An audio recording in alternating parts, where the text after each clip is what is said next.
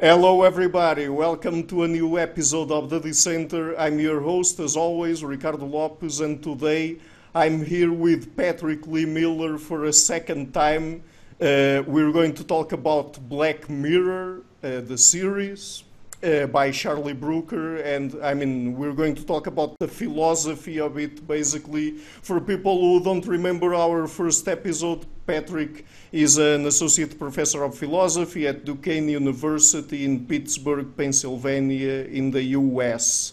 So, uh, Patrick, thank you a lot for taking the time again to come on the show. Uh, we're friends now, I guess. So, uh, no, we're friends. There's no doubt about that. okay, so, okay, so. Uh, talking about Black Mirror, so this this is interesting. I guess that most people wouldn't expect for me to to talk with you about this subject. But last year, uh, you started a course on the philosophy of Black Mirror at your university, right? When did you start it, uh, start it exactly? Last summer, so a year ago, and I've, okay. I've taught taught it about five times in the meantime. Okay, great. So you're the expert here. I've only watched the the series twice and the the new episodes from the fifth season only once. So uh, me too. Uh, yeah, oh, me too. With regard to the new season, it's only been out a couple of weeks. Yeah, yeah, it, it was out in early June or something like that, right? That's right. Yeah, yeah, okay. And, I mean, let's uh, try to avoid that last episode with Miley Cyrus because. Yeah, I have nothing to say about. yeah, yeah, yeah. Everyone is saying that it was the worst one of the series, and I guess that I agree. So. Yeah, I mean, yeah. I say up front that I teach and talk about, and and also podcasts, as we may discuss about uh, 15, perhaps now 16 Black Mirror episodes. I don't pretend to cover the entire series. So there are some that I've seen only once. Yeah, yeah. Me, me too, me too. I basically rewatched my favorite ones. yes. because there are those ones that have more juice, right? That's, so yeah. and and yeah. others that are more. I mean, uh, me, uh, they are not really that high level, let's say, as the others. So Let's put it that way. So uh, anyway, uh, okay, so let's get into this. And if someone were to ask you uh, what is Black Mirror about, what would you say? Well, one thing, first of all, it's an anthology, so it's not a continuous story. It's a series of short stories, if you like. So in that way, it's hard to summarize. It's not got a single plot. It's not got continuous characters. It's it's roughly a world. There are ways in which things occur in some episodes that are brought up in other episodes, but usually in trivial ways. They're really independent series. Then, then the question is, what are the themes that occur over and over again? I guess I would say, in most, though not all, Charlie Brooker is imagining our society in 10, 20, 30, 40 years and technologies that are now only nascent uh, imagine them fully developed, or in some cases, imagine technologies that will probably never be developed, but are easily enough to imagine as continuations of what we have now. And what will the effect be on individuals and society? Usually a dystopian effect. I mean, often, as you know, uh, the, these are bleak scenarios. Mm-hmm. Yeah, very pessimistic, negative, black scenarios, let's say, perhaps. That's also why it is called Black Mirror. I mean, it is basically about the screen on your television, right? But the word black there, perhaps, it, yeah. has, uh, it has more than one meaning. I had assumed, just uh, free associating on it, I'd assumed that it's holding a mirror up to us. Here is, you know, take a look at yourselves, 21st century uh, Westerners, take a look at yourselves and don't you see how dark it is? I'd assume that's what it meant, and perhaps that was in his mind as well. But I was just told by a guest on my own podcast last week that, and again, I don't know if this was my guest theory or this he'd heard Charlie Brooker say this, but when you hold up your iPhone, it's a black screen. And but you can see yourself reflected in it before you press the button and you see all the icons. So the phone as the symbol of new technologies, social media that are reconfiguring the way we relate to each other. Oh, it's about the phone. I thought it was about the television screen because I, I, I don't know. I don't have a television in front of me right now, but I guess that uh, at least with the newest screens, if you look at them, you also get your reflection back. So. I suppose, yes. We're just speculating, so who knows? Yeah, yeah, yeah, right. So, I mean, the first topic here that I have identified, and I think that is it's a theme that runs through the entire series, more or less, perhaps not in a couple of episodes or something like that, but anyway, a common thread that runs through the entire series is the. Um, I mean, I'm not sure if I should call it a conflict or a relationship or an interplay between the individual and the society. Get, would you agree? So I'd agree that that's an important theme in some episodes. I consider those the political episodes. And Hated in the Nation would probably be the best example of that, or White Bear, or Men Against Fire. But I don't know that the individual and society occurs as a theme in all of them. So take Hang the DJ, for example, which is about dating and love. You know, of course, it's about relationships with other people. So in that sense, it's about society. But there's no political, you know, narrative there, as far as I can tell. But there are explicitly political episodes where the relationship between the individual and society is highlighted. And let's take "Hated in the Nation" as the clearest example of that, where you have a government who's uh, surveilling its population through little mechanical bees that ostensibly have been produced in order to um, solve the pollination problem as bee colonies die. But inside these little little bees are surveillance cameras. And spoil. I mean, one thing we should say about this interview is that there will be spoilers for every episode that we discuss. So anyone who hasn't watched here and is bothered by spoilers shouldn't watch this. Um, but you know, it's a philosophical series, so you're not. It's not going to be ruined for you if you know the plot beforehand. But at any rate, in Hated in the Nation, uh, you've got the question of how much power do we give governments to surveil us, as an example of a, of a straightforward case where the individual and society come into conflict. Yeah, I was just wondering if that that kind of conflict only occurs in political episodes because uh, I was just thinking about, for example, Nosedive, and yes. it, it seems that there's also that conflict there. That's uh, a very that's an excellent point. Yes. Yeah, yes. and it's not strictly political because it's basically the entire society, or I'm not sure if the entire society, but the entire society agrees on using that app on their cell phones and their computers to, to, to give a score, a social score to each person, but then basically it's only the people who interact with the person that score that, uh, that score them. But uh, so it's not really uh, every single individual giving a, a, score to every single person that is part of their society. But I mean, you understand what I'm saying, right? So, but yes. it's not strictly political. It's more of a societal uh, thing, yeah. right? That's a good point. Uh, one small uh, qualification I'd make is it's not just phones and computers, but more importantly, eye implants. And this is a theme that occurs in four or five different Black Mirror episodes where people are given eye implants that change their perception of reality. So in Nosedive, you get this color palette that's um, neon is not the right word pastel all pastel colors you know light pink light green and so on and everything is perfect and you only realize at the end of the episode when her eye implant has been removed because she's being punished, she's put in prison, that the world is, in fact, just as gritty as the world we experience, but that we've been seeing as viewers through her eyes and the eyes of the rest of society this pastel implant produced reality. But I, I, take your point that it's a, it's maybe that's the best episode, in fact, about the relationship between the individual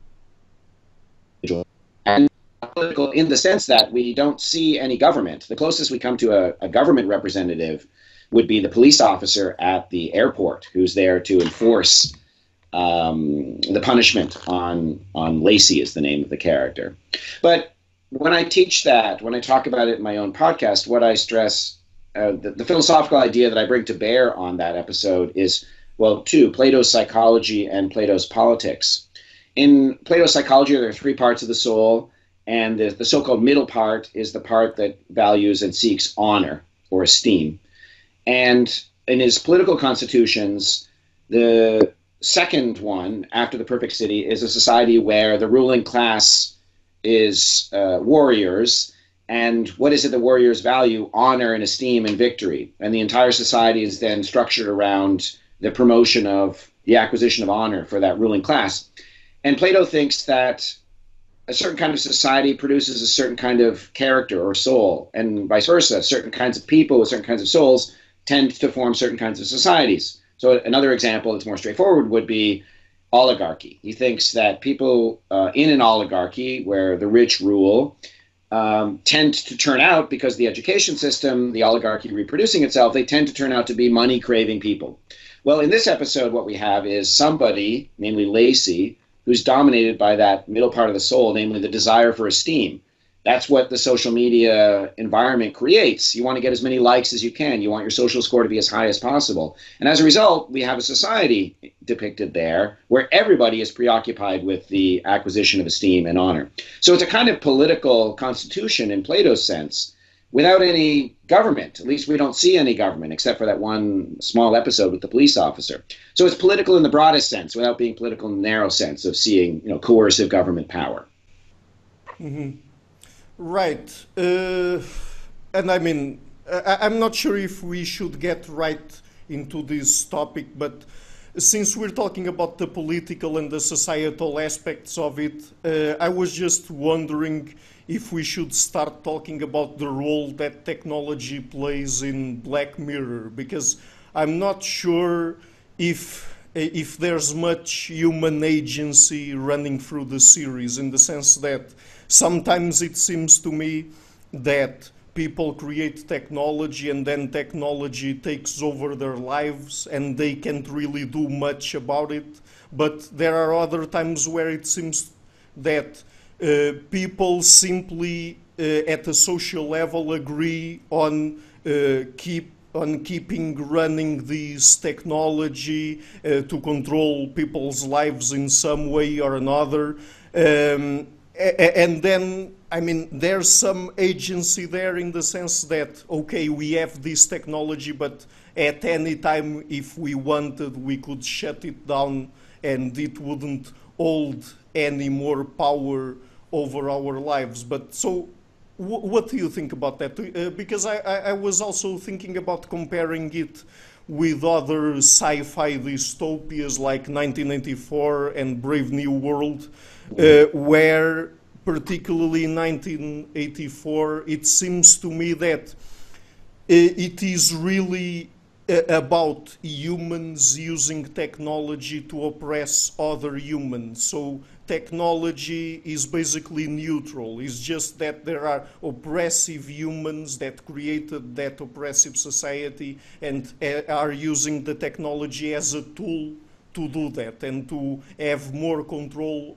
over individuals that are part of that same society. But uh, Brave New World, I mean, it's a bit more complicated because they are already doing some genetic engineering, and so they they are even playing with people's free will because people are born already in a certain way uh, with a certain personality type, let's say, and they can't really choose what they want and their preferences and things like that. But uh, uh, and uh, I was really wondering about that. It's a very difficult question. To what extent in Black Mirror technology takes over people's lives, or uh, to what extent they have control over it?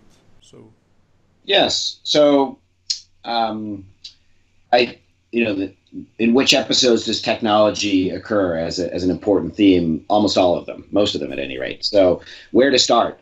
Uh, let's just start with Nosedive, the one that we were just discussing. And it's one of the most accessible and one of the most popular. So if people are watching this and they haven't watched Black Mirror, Nosedive would be a good episode to start with. Well, I've, I've already described these implants that everybody in the society is working with and living with and taking for granted.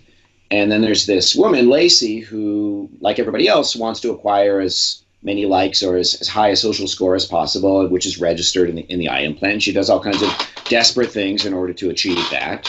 And because she's too desperate, she wants it too badly, she ends up going too far. Uh, and those of you you know know the episode know know what I'm talking about. And she ends up in prison. She ends up being punished. And at that point, her eye implant, as I mentioned, is removed, and she sees the grittiness of the world. She also has this very moving encounter with another prisoner.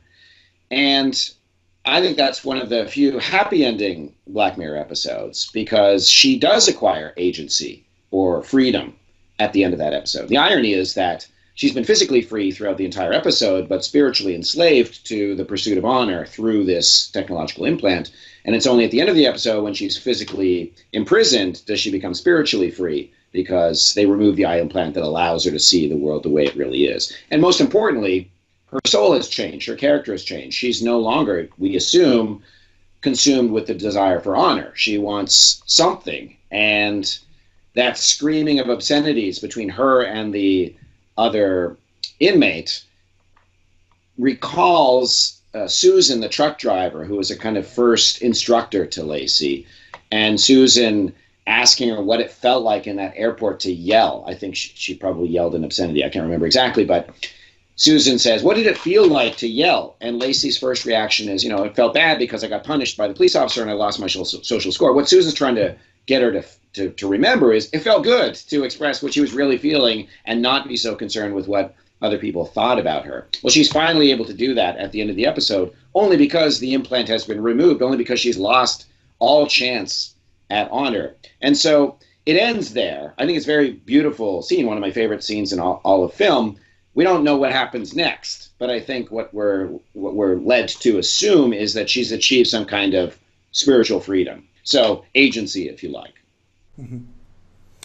Yeah, I, I, was just wondering about that episode because, uh, I mean, it seems to me that there are a lot of episodes where I'm not sure if Charlie Brooker isn't really criticizing human society in general and really has an overall pessimistic view about us and he only uses technology to explore those parts of human nature. Because in that episode for example um, it seems to me that the only way it is possible for individuals to acquire that sort of uh, spiritual freedom or agency, whatever you want to call it, is by marginalizing themselves from society, at least in some way, because it doesn't seem to me that if Lacey uh, were to uh, continue living in society and following those norms and uh, keeping her scores, let's say that she would have the she would have had the possibility of Uh, acquiring that sort of thing, namely agency or spiritual free freedom? Yeah, so it's pessimistic, I think, in the sense that it's really hard to imagine Lacey as a revolutionary. She's not going to overturn that society. It's hard to imagine what anybody would do to overturn that society. Yeah, look, it seems that she she would never be able to convince even a group of people to try to change that society. Yeah, and, and we have an example of somebody in the episode who tries to convince somebody, namely Susan, whom I mentioned, the truck driver, tries to convince Lacey. And how successful is she? Well, not at all in the moment, but she leaves her with the thermos of whiskey that proves helpful in her eventual unraveling, which achieves for her a kind of spiritual freedom. So, ironically, because it's a very uh, well, it's it's not a theological series. Uh, there's very little uh, portrait of religion uh, or even spirituality in in Black Mirror. But you know, when when when I think about Lacey as a re- as a revolutionary, well, she's not going to be a political revolutionary, but by achieving that kind of spiritual freedom, by having lost everything, she might become an example to others in the way that Susan, who had lost everything, becomes an example to Lacey. So it's sort of like it's like the beginning of a spiritual movement, but it's it's hard to imagine a political revolution coming out of that. Mm-hmm. But going back to the issue of technology, do you think that uh, what Charlie Brooker is trying to convey, at least in most episodes, is that if we create those kinds of technologies, then it would be inevitable that we that a society of that kind would follow from it, or that technology is neutral and it's really about human nature and the way human societies function that if we are exposed to those sorts of technologies, then uh, we we try to explore and control people in those exact same ways. Yeah, That's a tough question to answer in the abstract. Maybe we could just go through a few episodes and see if some patterns sure. emerge. So I, I guess I've tried to say in Nosedive there is the hint of agency and overcoming of the problem. But the other end of the spectrum would be Men Against Fire, which is about the soldiers who have the eye implants as well. Right. Similarly, they don't perceive reality as it is, but instead as the army wants them to perceive it, namely without the smell of blood and shit, and without the screaming of the victims, and without seeing that the victims that they're killing are in fact human beings, but instead they seem like roaches. Well, there is a character, Stripe is his name, the soldier, who is like Lacey in that this person wants to escape this system. This person sees this problem with the system. In the case of Stripe, he's decided that's it. I'm not going to kill the so called roaches anymore. I want out. And then there's that haunting encounter between him and the psychiatrist, whose name is escaping me at the moment, the character, uh, the character's name. But the psychiatrist persuades him to re enter the army, as far as we can tell. And it's complicated, but that implant, I guess, is not it's not removable, or at least Stripe can't remove it. And the psychiatrist says if you don't go back uh, into the army and, and continue this task of eliminating these so-called roaches, well, we're going to put you in prison and we're going to replay what you did without the benefit of the filter. So this character Stripe has killed several human beings, and when he killed them, he thought they were quote roaches that they looked like they look like monstrous versions of human beings. But now it's going to be a constant loop of him seeing killing innocent people, people with whom he identified because of the time he spent with them, because of the the way the show goes, and the the ending is a little ambiguous, but it seems that he has capitulated. He has decided to return to the army because he simply finds that prospect of a life in prison, re experiencing over and over again the horrible deeds that he's done, intolerable. So there's an example of somebody who's been captured by the technology. I mean, it, it would be possible, you know, a la Lacey to escape, to say no to the psychiatrist, because the psychiatrist says the implant only works if you want it to work. In other words, I can't make it work. It's there. It will work if you want it to work, but if you refuse it. So he could reject it. He could exert his agency, but the price is so high that only a martyr would be capable of that. And so that's a dimmer vision of what it would take to escape. I mean, I suppose Lacey's a martyr as well. She's going to be in prison, but at least she's not being tortured by reliving her own worst moments in life. Mm-hmm. and there's a, there's a very interesting episode that I think has a very ironic ending. That is the second episode of the entire series. 15 million likes. Is it the title of it? Merits. Yeah, merits. But yeah, it might as well be uh, likes. Oh, yeah, yeah, yeah, yeah. You know, they were basically exploring uh, technology there and. Uh, uh, uh, how do you call it reality shows there basically and so I, uh, likes came to my head due to yes. Facebook and things like that but anyway 15 million merits because it seems to me that ironically the the main character the black guy I can't remember his name now uh, he, he, he, was trying to struggle against uh, society how it was structured and uh, try to go against the, that reality show particularly but it seems that by doing that they gave him what he really wanted in fact.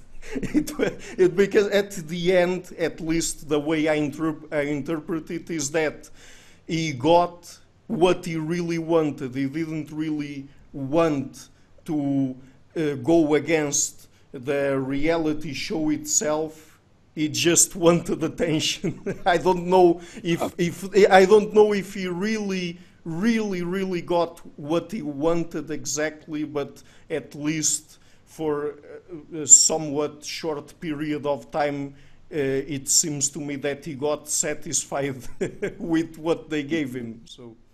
I have, a, I have a very different interpretation of that episode.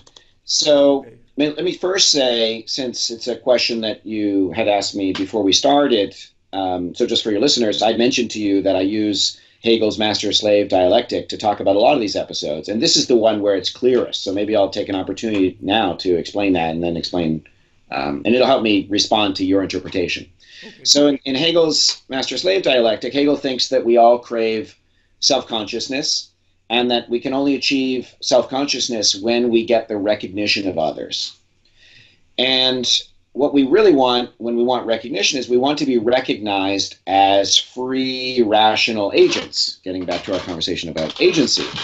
But the only way, according to Hegel, to achieve pure agency, the only way to achieve superiority over the determining factors of your body, for example, and your craving to just survive, is to risk your life.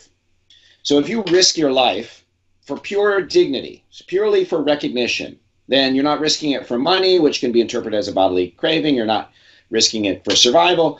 Um, well, it doesn't make sense. At any rate, you uh, by risking your life for the sake of honor, you are asserting your agency.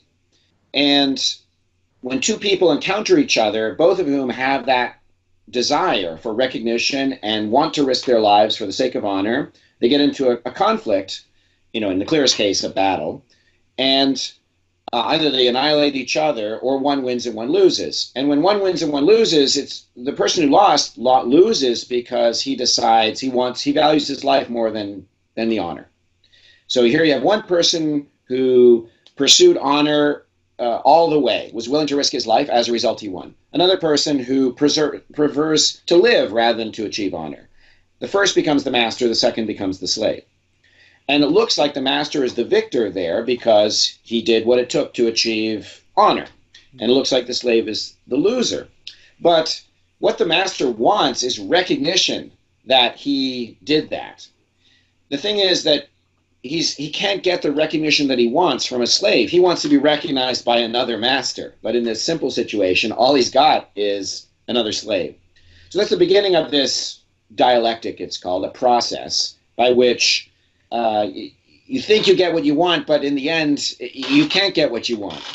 And through the dialectic, the slave starts to become more powerful because the master has the slave do everything for him. And as a result, the slave deals with the world immediately. The master is dealing with the world only immediately through the slave. The slave becomes empowered by his acquisition of knowledge, by you know performing the crafts, um, and making things for the for the master, the master becomes dependent on the slave and, and kind of helpless. He, he, he becomes lazy. He doesn't have the knowledge that the slave starts to acquire, and eventually the slave can enslave the master because of this process. Well, anyway, back to the Black Mirror episode. So, I disagree with you first that about what Bing really wants. I think Bing, what first of all, what Bing really wants is he's in love with uh, Abby, is her name. He hears her sing that song in the bathroom. It's a beautiful thing. And in a, in a world that's so deliberately ugly, I mean, you think about the production of the, the show. Apparently, they had to do it on a very low budget. And when you rewatch it, it becomes clear that that's the case. This is before Netflix took over the series and they had just the BBC budget. And so you can really tell the difference between seasons one and two, pre Netflix, and seasons three to five, post Netflix. Anyway, he overhears that song and he's in love with the beauty of the song and with the beauty of the woman who sings the song, and he wants to sacrifice everything so that she can fulfill her dream, which is uh, singing this song for a mass audience. And and you know, I think he has noble um, desires. Also, he wants the society to hear this song. He wants, you know, he, he hates this society, this gray, meaningless, rep- repetitive riding a, a bicycle. So he gets her on the show by sacrificing everything that he's inherited from his brother, 15 million merits. And she's on the show. She performs this beautiful song, and then the the judges undercut it. They say, well, yeah, that's beautiful, but there are a lot of beautiful songs out there. What we really need is for you to star on the porn channel. And she has drunk this uh, drink called compliance.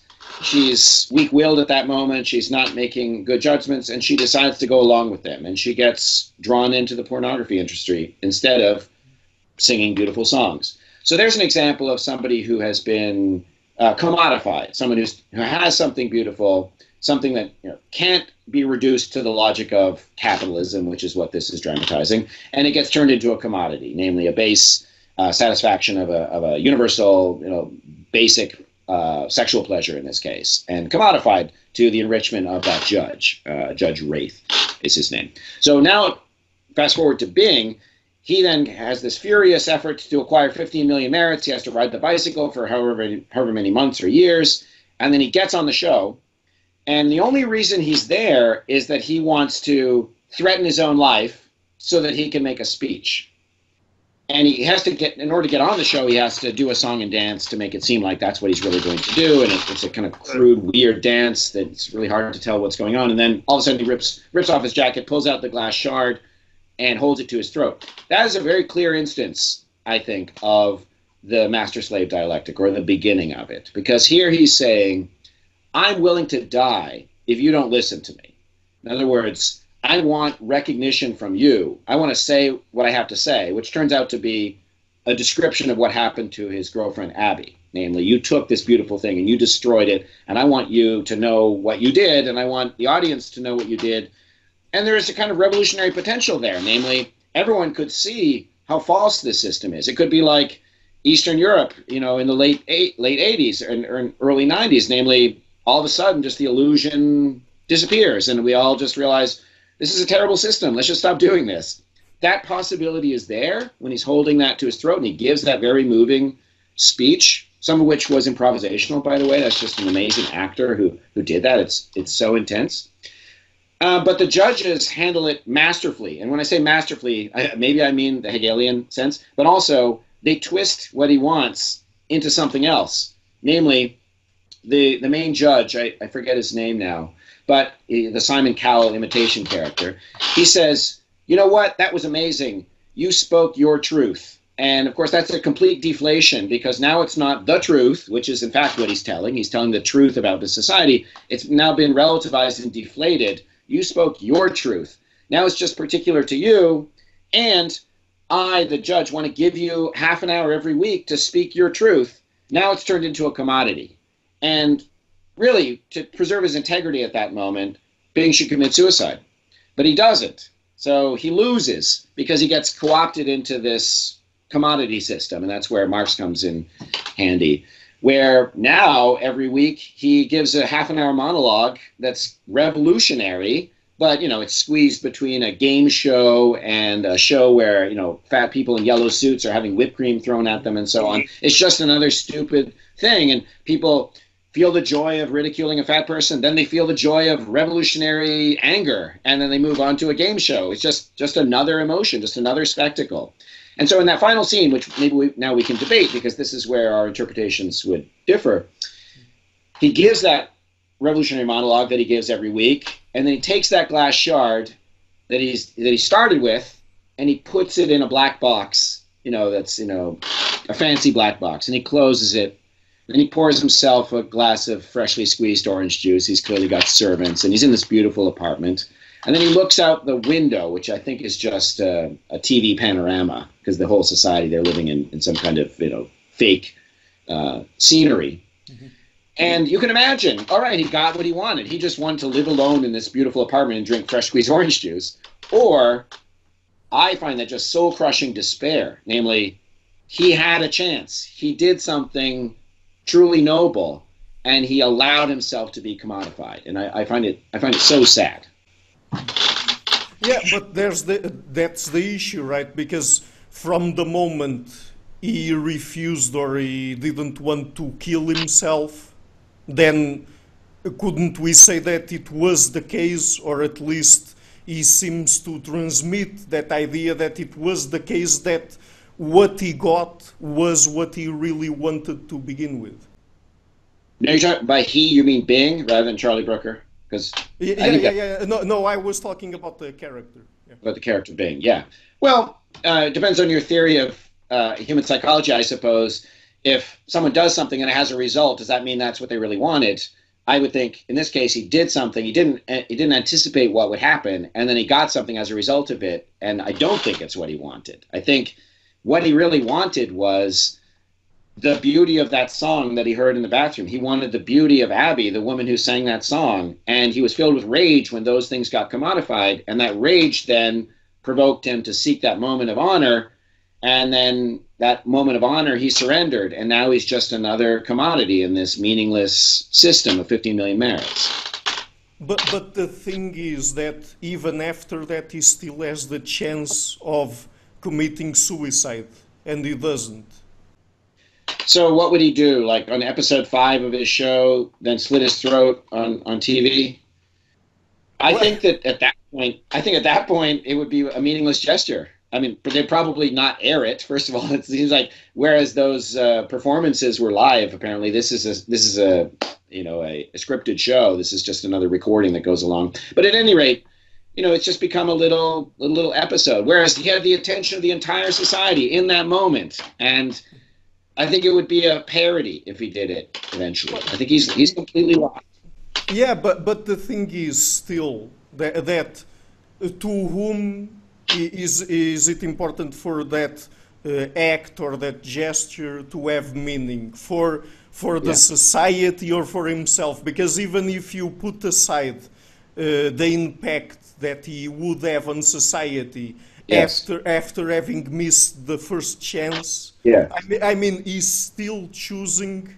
Uh, on continuing living in that condition when he could at any time put an end to his life. So yeah, yeah. Well, it's hard to imagine. Let's imagine ourselves as being in in episode five and and recognizing what I think we both agree, which is he's been commodified, co-opted. What what would we do?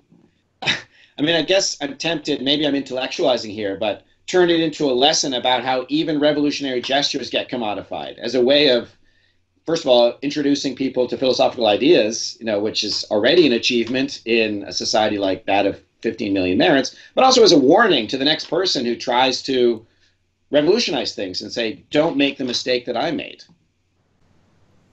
Yeah, I mean, that's an interesting view, but I still can't get past the idea that perhaps it's just an ironic episode and maybe what the guy wanted from the beginning was ju- just what he got. uh-huh. because I, I, mean, I mean, I'm not convinced that someone had the opportunity of uh, committing suicide in front of everyone and putting a powerful message out there, and then he didn't do it, and then he was commodified, and someone as intelligent as he was, I mean, he was he was just uh, accepting that condition, that situation. He wouldn't do anything about it, even if it was to commit suicide and end it all. I, I mean, yeah. I guess I, I just find it implausible because it seems to me your interpretation would require that after Abby has been commodified and he just furiously achieves 15 million merits so that he can get back on the show, that it's an elaborate plan to become famous.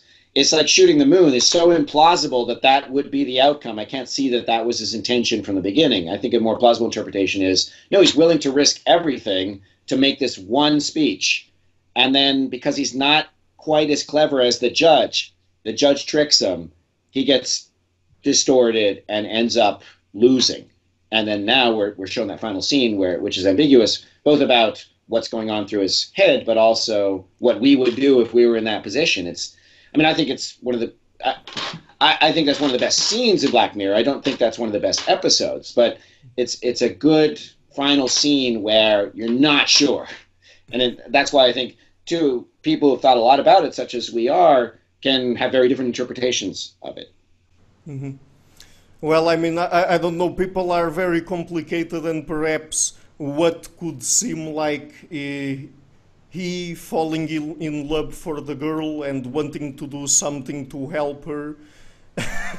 I mean, it could be just him transforming Uh, an, another thing that he wanted to do into that. Because I mean the way our minds operate we don't really have access to our underlying motivations. And sometimes we rationalize things post hoc and I mean I, I could convince myself okay so I'm going to do this to help someone because I like the girl or something like that. But then when I go through that and they give me an opportunity to live in this place and to preach to to the people uh, 30 minutes per week, uh, and I don't have to go uh, using the damn bicycle again to acquire merits or whatever. I mean, maybe when you get really in, into the new situation, it's uh,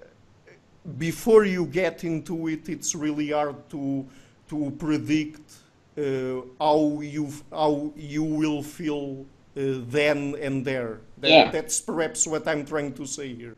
Oh, okay. Well, of course I agree with that, and it's, and it's an old problem. We don't need technology. It's the old problem of martyrdom. Namely, you you profess a belief. Let's say the Christians, you profess a belief, and the idea is you don't know whether you really believe that until you're staring into the jaws of the lion and you're willing to, as the Christian martyr is, continue singing the hymns and let the lion devour you because you are so confident that you're going to heaven.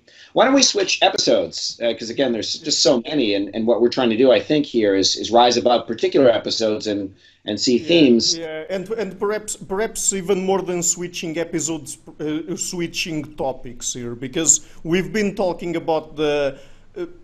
Basically individuality and the conflict in the series between individuality and our social selves let's say but there's another part of individuality that has to do with the self. And the self is something that is deeply explored in Black Mirror uh, because, uh, particularly in the episodes where they put someone in a virtual reality or they transfer the mind of a person to a virtual world, and then even yeah. in that episode whose name I can't remember now, where the guy that has died is brought back to life, but he, his mind is basically put inside a robot, right, or some sort of replication of his. And I mean, there's all those layers of what we should understand to be a person would, let's say i mean should we should we think that someone who's being simulated in a virtual reality is still a person or not. And if it's still a person, then the ways by which the other people that are still alive uh, are changing his or her environment and the way they manipulate them to behave in certain ways. I mean, should we take that seriously from an ethical perspective or? I mean, so many questions. yes. so the episode that you were referring to is called "Be Right Back," and you know, I assume your listeners have watched it, but maybe just a little refresher of, of, what's going on there is that you know he's died, and she is invited to first uh, uh, converse online with a, a, simulacrum of him, a program that has combed through his social media and emails and so on, and pulled out typical phrases, and as a result, gotten his quote personality. And so when she writes him this algorithm, he responds back the way he would have responded back, and it's to her quite convincing. He makes the same kinds of jokes, for example, and then eventually, as as you know, your readers, your viewers will know if they've seen it um, the next level is having a robot, as you say, um, brought to life, and the algorithm now lives in this robot. So then the question is: Is it him? Is you know a lifelike body with which he can even have sex implanted with an algorithm that's drawn from all of his social media posts? Is that him? And there are so many ways we can go. You asked several different questions, but one is, well, is that really him? I think you asked, and take just take this point, which connects with what we were saying earlier, that the him, the personality, is uh, distilled. Uh, you know, it's it's, just, it's a distillation of his online presence. And so there's the question: is is your online presence you? And I think anyone who has a social media account and knows friends who also have social media accounts, no, it's not. It's a certain presentation of you. And that's anticipated at, the very beginning of the episode. They're driving home and the Bee Gees come on, and he's rocking out to the Bee Gees, and she says, "What? You don't like the Bee Gees? The Bee Gees?" And um, he says, "Well, have you never heard of headphones? Namely, I've got secret tastes that you don't know that aren't accessible to the world because they're my private tastes, and so too for, for the online social media presence. There's the stuff we put out there then there's the stuff that we we might not even write online in an online diary because it's so secret to ourselves. And so that that robot is at best a persona that he played, or you know, a combination of many personae that he played. And I think the show is saying, among other things, but there's a him that's different from the personae that we play, and that's not replicatable.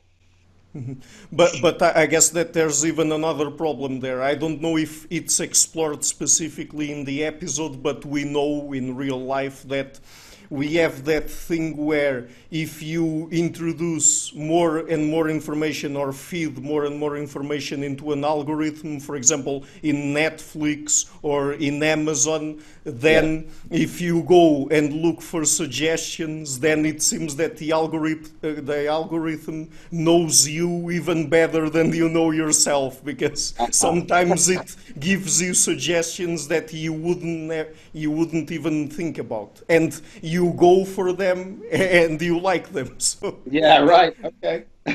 so, so, what was what I was trying to say is that perhaps uh, in that episode, because they tried to acquire all the information of his interactions in the virtual world or in on the internet or on, on social media more specifically. Uh, that maybe they got access to something that was part of him I, am not sure how yeah. the, the correct words that we should use here. Uh, if we should talk about the self or the person, but anyway, that they got access to something that was even deeper than what he had uh, conscious access to in his normal, uh, usual, everyday interactions or something like that. That's an excellent point. I hadn't thought of that. It's very good. But I think that it still can't get access to him for uh, the same reason we were discussing earlier with regard to Hegel's master slave dialectic. So, what is the conflict in that episode? It, it eventually comes to a head at the end where she's got this robot that's a uh, an almost perfect physical simulation and, a, and an almost perfect mental or emotional uh, simulation but there's something that it can't do because of it being a simulation. Namely, it can't fight back. So it's designed to uh, replicate the patterns from the past. Mm-hmm. And it's also there with certain rules. And we can, of course, eventually, uh, let me describe this first with the rules. We can eventually remove the rules and see what's left. But, but one of the rules is that it's not allowed to hurt her. And they get into a quarrel in the bedroom, and I can't remember the precise details uh, how it develops, but she eventually says, "Hit me," and it's striking because the robot says, "Ash," who was the name of the man whom the robot is imitating. I have no record of Ash ever having of, of I ever having hit you. He's speaking the first person as, as if he were Ash. Now here you've got Hume's problem of induction, just because he didn't hit her in the past doesn't mean that he won't hit her in the future. Right. So there's, there's that philosophical problem, but the one that I'm trying to get to is, I think, deeper, which is what she wants from this simulation is a real human being, where the difference between a real human being and this simulacrum is that the real human being gives recognition to her, or love to her in this case, because it wants to not because it's being commanded to by the algorithm of its creation.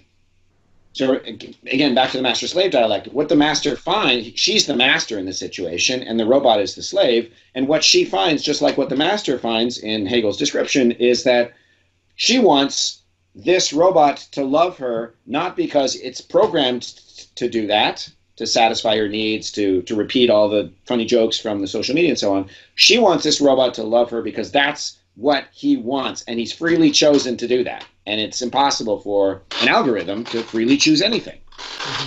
But then I guess we can establish a bridge between what happens in that episode with the robot and uh, with what happens in another episode. I can't remember the name neither, but that episode where they have that high technology where they can record their lives and then they co- they can go back to the past and replay it and they even can put that on a screen for other people to yeah. see right yeah. because, history sorry it's called, it's called the entire history of you Yes, that episode. yes, that's it. So, uh, because I was just thinking, so if in in the episode with the robot, the the woman gets frustrated because it doesn't seem that uh, that's a real person, that the robot doesn't act natu- naturally as a normal person would, uh, and it seems false in a sense, right? So. Uh, establish, establishing the bridge with the other episode, the entire history of you, then um, people are basically lying to one another there. So if the robot in the other episode is not the real person, then if you're interacting with someone that is lying to you, is that the real person? Ah, I see. I see. Okay, well, so much to say again. I'm glad you brought up entire history of you because before we switched topics about five or ten minutes ago, that's the episode that I wanted to, to talk about. Okay. And if I may say, uh, just why I wanted to bring it up in that context is that that's another episode with an eye implant. Here, it's an eye implant that records the visual field and and the audio stimulation as well. It doesn't record smells, as far as we know. It doesn't record the full physical experience, but um, all, all sorts of bad things happen as a result of that in that episode. But it's an it's it's an episode like Nosedive where, and unlike 15 Million Merits, where the character succeeds in liberating himself from the technology. So at the end, he cuts it out. Uh, you know, again, it's a kind of martyrdom, namely, how badly do you want to escape the system? In Lacey's case, are you willing to go to prison? In his case, are you willing to cut this thing out? It's almost like he's committing suicide. He's, you know, he's quite close to the carotid artery, uh, for example. So anyway, that's just the point I want to make earlier, and I'm glad I got the chance to. But remind me uh, what bridge you want to make with what we've just been discussing about the master-slave dialectic.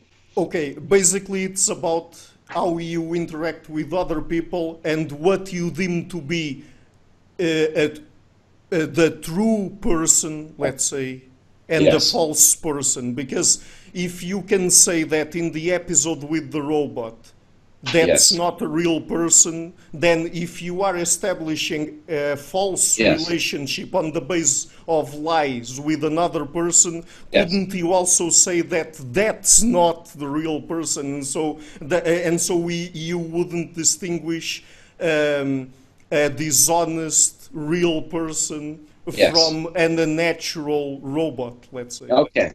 Yeah, I think we got to make some distinctions here. There, there are different layers of falsehood, different layers of truth that are relevant. So, in that entire history of you episode, the wife Fee has been lying to Liam, the main character, about well, the father of their child, who turns out to be this man with whom she had the uh, brief affair, and so that's false. And he, Liam, is relating to her on a false premise. And are they really in a relationship? Well, you know, you don't want to have too high a standard because we're all, at the very least, deceiving ourselves and, and you know, to, to some extent, as a result, deceiving other people, even if we're not doing so intentionally. So if your standard is you have to be totally honest all the time, we would never be in any relationships. so we have to recognize layers and distinctions. But I would say that he's relating to the real her in this sense that she is freely telling those lies. So that would be the bridge for me to the Be Right uh, Back episode, where just as Martha, that's the name of the protagonist in Be Right Back, she wants Ash to hit her to prove that he is an independent, free agent. So too, uh, Fee is lying, and I'm not saying Liam wants her to lie, but the fact that she's lying, that's her free choice to lie to him. Right. So you know whether you're hitting somebody, whether you're lying to them, whether you're telling the truth, whether you're making love to them, whatever, all these range of human behaviors, and you can make distinctions about truth and falsity within them. But as long as they're coming from a free choice of the individual, then that's the reality that's that's relevant to is this the real person that I'm dealing with, at least at that layer. Okay, so now, now, now let's get into something that I alluded to before uh, when I referred to uh, mind uploading and putting people or putting the, the mind of someone into a virtual reality, because that's a very complicated issue as well. And another one that has to do with personhood and the self, I guess. Because w- would you say that in those episodes, like for example White Christmas, where they put someone that is, for example, about to die, they uh, take out their mind and, and then put, put it into a virtual reality of some sort. Would you say that that's still a person we're dealing with and that we should take that person as it was an existing person and someone we should care about? Or that perhaps since it's just an upload or the, of the mind. We're just copying the person, and then whatever people do with her in that virtual reality, and if they tweak uh, her environment in some ways, or even if they shut her down for a, a period of time, that they're just sort of playing a game but with a highly realistic avatar, let's say, or something like that. Yes. So let's just uh, maybe get clear which particular episodes we're talking about. So you mentioned White Christmas, which does have yeah. virtual characters. Um, the Don Draper. Uh, so the Mad Men actor, I forget Jon Hamm. He's playing that um, romantic services director who knows how to manipulate people. He goes into a virtual world in order to extract a confession from somebody. A very complicated story, so I didn't want to get into uh, that. That episode, by the way, began as three different ideas for three different episodes, and then Charlie Brooker decided they could all be combined. Uh, then I think you were mostly talking about San Junipero, where somebody's about to die and they have the choice of being uploaded into this kind of paradise. And, and, and also that episode, uh, Black Museum or something like that, right. where there's that story about the the black guy that uploads the mind of his wife's mind to um, uh, first to his own mind, right, and then and then to a teddy bear. Yeah, right. And then I would add to the mix an episode from the most recent season, my favorite episode of that new season, Striking Vipers, where right. these two guys uh, play video games in college together. And of course, when you go back and watch the episode again, knowing how it turns out, you can see that even their play when they're in their 20s is kind of homoerotic. You know, they're wrestling on the couch and they're simulating uh, sex, for example.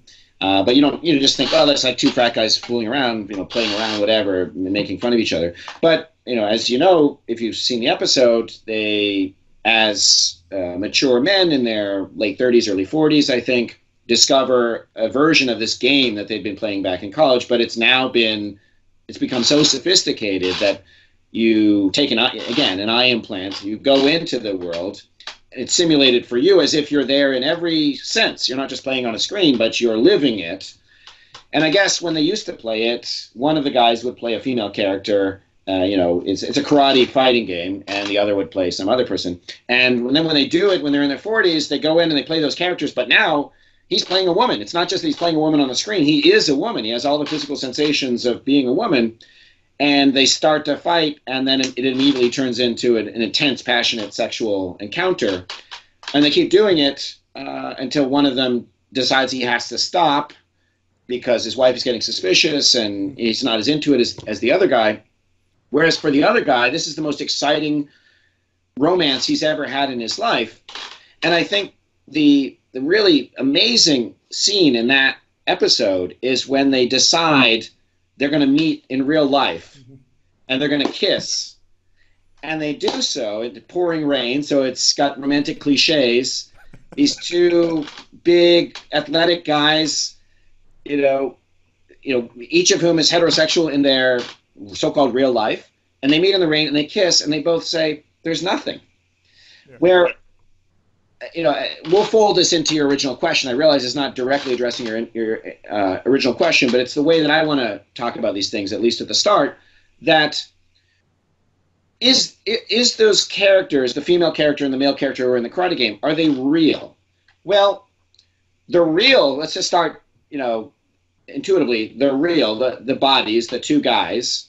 Let's just take that. That's reality one. They go into a game. That's now reality two. And I want to say it's real in a deflated sense, but still real, an inferior sense. That it depends on features from reality one. In other words, if there weren't something about that guy who finds that game so sexually exciting in reality one that is um, not even homoerotic, but you know, perhaps transgender. The fact that he likes being in a woman's body and he finds that the most exciting. Well, that's not coming from nowhere because obviously it doesn't happen to the other guy. It's coming from his reality. So it's a virtual reality, but it's parasitic on the real reality. It pulls out certain dimensions from the real reality and heightens them. Mm-hmm. So maybe that's how I want to enter this question. I realize it doesn't a- answer your question. Maybe you can answer, ask your question again, and I'll be able to sort of go back to that to show why it is that I think that's the, the at least for me, the best way into this. Mm-hmm. Uh, okay, that's interesting, and, but I guess that there's somewhat of a difference there because uh, when you are talking about the um, the virtual characters, uh, I mean, when they put that piece of technology on to play the game, I mean, there are real people back here, not in the virtual world, controlling yes. the characters, right? Yes. But if we're talking about mind uploading, yes. and uh, I mean, extracting the mind of someone, uh, because I guess that the real issue here is deciding if what we extracted from the person is the person itself or a okay. copy of him or, okay. or her. Yes. Right. Yes, I would actually say neither. So, again, back to striking vipers. When the, the female and the male karate characters fight and then have sex. Who's orchestrating that? The real men in reality, reality one. And what I mean by that now, I want to tie back to what I said about Hegel earlier. And, and I'm not a Hegelian. I, I want to ground this ultimately in Plato for reasons that we can talk about if you want. But I'll just start with Hegel that the, the, what makes that a real encounter is that these are two free individuals seeking recognition from other free individuals because that's the kind of thing that they are. They go into this game and they bring that there. That's what makes it sexy. If it were just, you know, he doesn't want to, as he says, he goes in and he and he has quote sex with simulations of all sorts of types, and he says it's nothing because he and I think most people uh, with healthy sexuality when they want to what they find exciting is not a masturbatory fantasy where there's a simulation of another person but a real person and what is it that's so sexy about that it's that a real person is freely choosing to do this with you and if you find out that well they're only doing it because they're, they're they've been enslaved or they've been paid uh, and so on it, that takes away the satisfaction that one gets from the quote real and I, I say quote I don't want to say quote I want to say the real encounter. What is it? The two free agents doing this. Now, now we're getting to your original question. I would say in the San Junipero case, and this would probably apply to those other episodes as well. What's happening there? It's like Be Right Back, namely some program that we're asked to imagine filters through, in this case, perhaps their brain, and reproduces some information that they get from, if not their social media accounts, then their actual brain, reproduces it and in, into a computer and then creates a simulation. We can imagine a game going on. But if there's an algorithm there, then it's not going to be a free agent. So I think what we get in San Junipero, for example, when Kelly and Yorkie are, let's say, having sex to, to make the contact with striking vipers clearest, they're not controlling are just algorithms. It would be like watching a cartoon, um, you know, pornography film where there's these two you know, these two characters are scripted by an algorithm and they inter their so-called bodies interact in, in certain ways. So that's why I would say it's neither uh, the real person nor your other choice was a copy. It, in a sense, it's a copy. It's the distillation of all that information, but it's not a copy because what's missing is the thing that makes the person really a person, namely the, the free agency. But if that person, that virtual character that is a copy of the person in some sense, is not the real person, then if someone does with her what, for example, the guy in Black Museum does with the other black guy that was sentenced to death by yes. torturing him, do you think yes. that, that that's an ethical thing to do? That that's that, that there's no problem there? I don't see a problem with it. I mean, any more than if you go into a video game and you just punch a, a character in a video game over and over again, it's not doing anything. It's just in, a, in the end, it's just zeros and ones and it's not even zeros and ones. It's just silicon moving around inside, you know, electrons moving inside. It's nothing. It it seems like it's an ethical dilemma because we get tricked into thinking these are people, but they're just simulations. Okay, so what he was doing back there, I mean, it wasn't problematic. I don't think so. I mean, it, it depends on your philosophy of mind, and you know, we could depart into that if you if you like. Um, you know, I talk all day about why I think there's a soul, for example, and why free agency is who we really are, and it's rooted in the, in the, in the Platonic account of the soul. I don't think that's what you want to talk about today, but that's no. that's where I'm coming from. Okay, so perhaps going back to striking vipers, because th- that's a very crucial episode, I think, because in that episode, I think that Charlie Brooker is very clear in terms of Okay, so they are playing the video game and then they have the, their real life, uh, their yes. real lives. But when they meet, they are able to distinguish the virtual world from the real world, right? Yes. Right. So, in that episode, at least, we get the sense that uh, people are not completely immersed in uh, virtual reality, they are able to get back from it or get out of it, yes. and and they don't confuse things. I mean, they won't uh, act or behave in the real world as they do in the virtual reality. But uh, going back to Black Museum, then I was also wondering if we should take seriously uh, the effects that even if the black guy that is under torture there is not real, the effects that it could have on other people that yeah. torture him because they confuse the yeah. black guy for a real person, you know. Yeah, so I, I think that that's a good point. That um, you know, I'm, it's causing me to rethink something. So, uh, take child pornography. Uh, obviously, you don't want there to be child pornography where there are real child actors for all the obvious reasons. But one thing I've wondered is what's the problem with um, digital child pornography, where you know no children were actually acting in it, but uh, somebody made an animation program. It, it, it, could even be a child sex robot, for example. Yeah. Ex- oh, exactly. Right.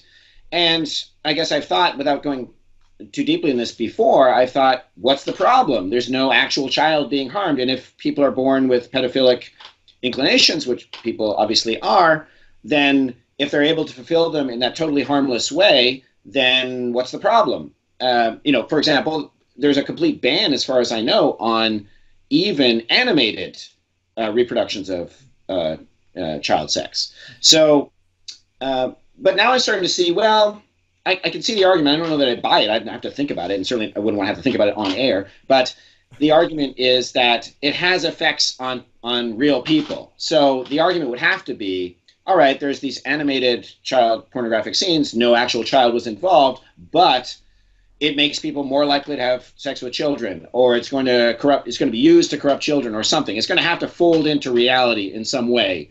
Now, again, I, I don't know that I buy those arguments, but but at least those are the arguments that could be made. And, and that's interesting because it's not clear at all if if Charlie Brooker thinks that that could have a negative effect in people's real lives or not. Because I mean, even in Black Museum, in Striking Vipers, it seems to me that it's clear that it doesn't have an effect on people's lives. I mean, uh, uh, in the end, they decide that uh, once a month or something like that, they would meet in the game to have sex again. But I mean, they still can distinguish reality from the game. Uh, yeah. But, and and in Black Museum. Uh, I mean, people could, could say, okay, those people that went there and that decided to torture the poor black guy, and they and they saw it happening, and then took that that thing with them there, where the black where there was a copy of the black guy still screaming or something like that that, that yeah. Uh, yeah. that could have a negative effect on them. But even then it seems to me that most of the people that were attending the museum were already racists. So they they weren't changed by the experience. They already wanted to have that sort of experience because they didn't like black people in the case yeah, and, and the, more generally, the question is uh, do fantasies of bad things flow back into reality so that people become more inclined to do bad things? And this is the debate from the 80s about violent video games or violent movies. Do people who play violent video games are they more violent? Or do people who watch um, you know certain kinds of pornography be, become more perverse as a result of those kinds of pornography? And I, as far as I know, the evidence is at best equivocal, and that there's no uh, no consensus on on whether that's true. You know, there's another line of thinking, which is that when people fulfill things in fantasy, they don't, as a result, need to fulfill them in reality. So that violent uh, video games, for example, uh, provide a steam valve for people who would otherwise be violent in, in life. I mean, those those are two coherent ways of addressing that problem, but it's ultimately an empirical question what the relationship between fantasy and reality is. Any, yeah, yeah, and from the literature I know, it doesn't seem that violent video games and pornography and things like that have a negative effect it's, on yeah. people. So yeah, I mean, I'm not an expert, but you know, the little taste I've gotten of that of that literature and the the people I trust who are experts in that suggests that yeah, it's perhaps a, a mild positive effect. Mm-hmm. Yeah, I mean, I may say about about striking vipers because I think this is tied to what we're talking about, but I also wanted to quibble a, a moment ago. You want to say it doesn't have any real effect on them. And that's true in the sense that they're able to distinguish reality from fantasy. They keep it to one night a, one night a month. But let's just focus on the married couple. So one night a month, he gets to go into the video game and have sex with his college friend when he's she is a woman. But the wife also gets to go to a bar. T- she takes off her wedding ring, goes to a bar, and, and has a fling, or at least maybe just has a conversation. We're not shown what what actually happens. And there's a classic view of marriage that will be familiar to everybody that this is bad for them because they're cheating. But there's another view of marriage that, and it, I think will just depend on what kind of marriage, what kind of people. But I think what we're led to see here, or what we're led to think here, is that this is good for their marriage. Again, with with the idea of it being a kind of steam valve, namely, there's this part of this guy who wants to have sex with his friend. And again, I think that's what that kind of homoerotic scene at the beginning of the episode is suggesting that in their in their college incarnations they just play as if it's a silly thing, but clearly there was something there. So that's a part of him. She's got a part of her that wants to have these flings or adventures or feel like she's still sexy and desirable to other men. And as long as they're able to keep it contained, in this case, one night every month, it could enhance the marriage. It could refresh things. They come back the next day more excited and more in love with each other because they don't resent each other for feeling like they're trapped in a marriage where they can't explore parts of themselves. And, and it can be dangerous in a relationship because, of course, he could fall in love with his friend and she could meet somebody that she prefers and the, the marriage could dissolve. I mean, I've seen many marriages that begin as sexual explorations that then end up in divorces because, well, the sexual exploration was actually just the beginning of the divorce. But it certainly seems I've seen it in some cases where that kind of exploration strengthens the marriage. And it's not the traditional view. I think it's a view that people are only starting to become aware of, at least in a mainstream way. Of course, it's always been the case, but yeah, I mean, I, I, guess that Striking Vipers is one of the few episodes that has a positive tone to it. I mean, it doesn't end badly, I guess. Right. I, mean, I, right. I, don't see anything bad really happening there, I guess. I, mean, per, perhaps some people could question okay, is what they're doing in the virtual world uh, right to do or not? But I mean, it doesn't seem problematic to me at least.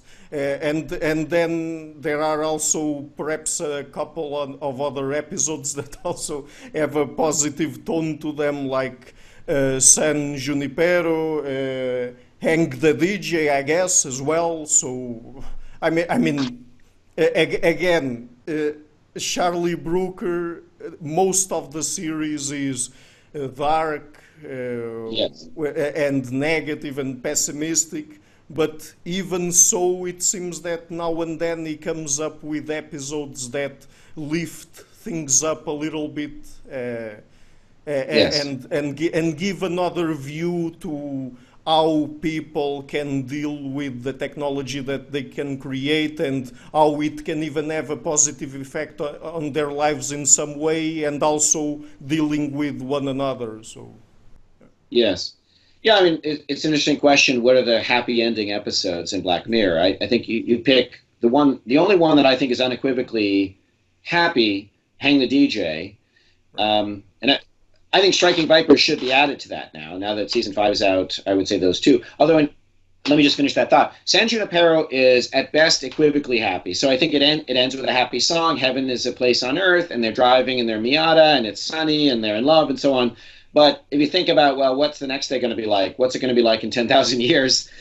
All the resentments that are there in their relationship just below the surface that, you know, erupted when Kelly slaps Yorkie in the face, for example, because Yorkie's been disrespectful about Kelly's marriage. Well, they're going to have to deal with that at the very least. And it's not clear that they have, as people, Yorkie especially, their emotional resources to deal with those sorts of things. So it's a happy ending in the way that two people go off into the sunset is a happy ending, as long as you don't think about what happens next. Um, Hang the DJ, I mean, so I would count Nosedive as a happy ending for the reasons I mentioned earlier. She's in prison, but she's free for the first time, apparently, in her life. Hang a DJ is the only one where you know you're smiling and they're in love and they see each other and there seems to be no critique, unless you don't buy the theory of love that is implicit. I think in that. Uh, not to mention the technological, which gets to what we were saying earlier. The theory of love is you've got a soulmate, and this program has helped these two people find each other in a huge crowd because they're 90, 99.8% compatible, whatever that means. And if you don't think that's what love is, but instead, you know, two mature people who recognize the flaws of each other and think we want to achieve this goal together, and yeah, we'll have a good time along the way, and you know, I'll protect you, and you'll help me, and I'll admire you, and you'll respect me, etc., etc. That's not the view that you get in the final scene of, of Hang the DJ. Instead, it's the I found my soulmate, um, which you know, gets back to that technological question. How is it that they're determined to be 99.8% compatible? Well, it's a dating app, which we have to imagine is like some of the other episodes, so sophisticated in its ability to comb through your preferences, maybe more sophisticated than you in knowing what you want to buy uh, on Amazon. And it can reproduce a thousand simulations of you and this other person, and whether you decide to escape the simulation because it's not putting you together. Therefore, if it happens 998 times, you're 99.8% compatible. But that gets at the question that we were talking about earlier, which is are these simulations of you that are in this program you? if they're just algorithms that are distilled from your social media posts and, and whatever, even direct downloads or information from your brain, if they're missing something that I was referring to earlier as free agency, then it's it's not even a copy of you. It's a it's you know a, an illusion of you. Mm-hmm. Yeah, and since we're talking about simulations, I guess that this is perhaps more of a technical or scientific question, but uh, I was just thinking about that thought experiment that Robert Nozick came up with, the experiment experience machine or something like that, right? Uh, where he was basically uh, putting forth the idea that, oh, what if there was a machine that if people were put into it, they would they would enter into a virtual reality where they would just experience pleasure and, and nothing would go bad, and they would uh, only and only good things would occur in their lives and things like that.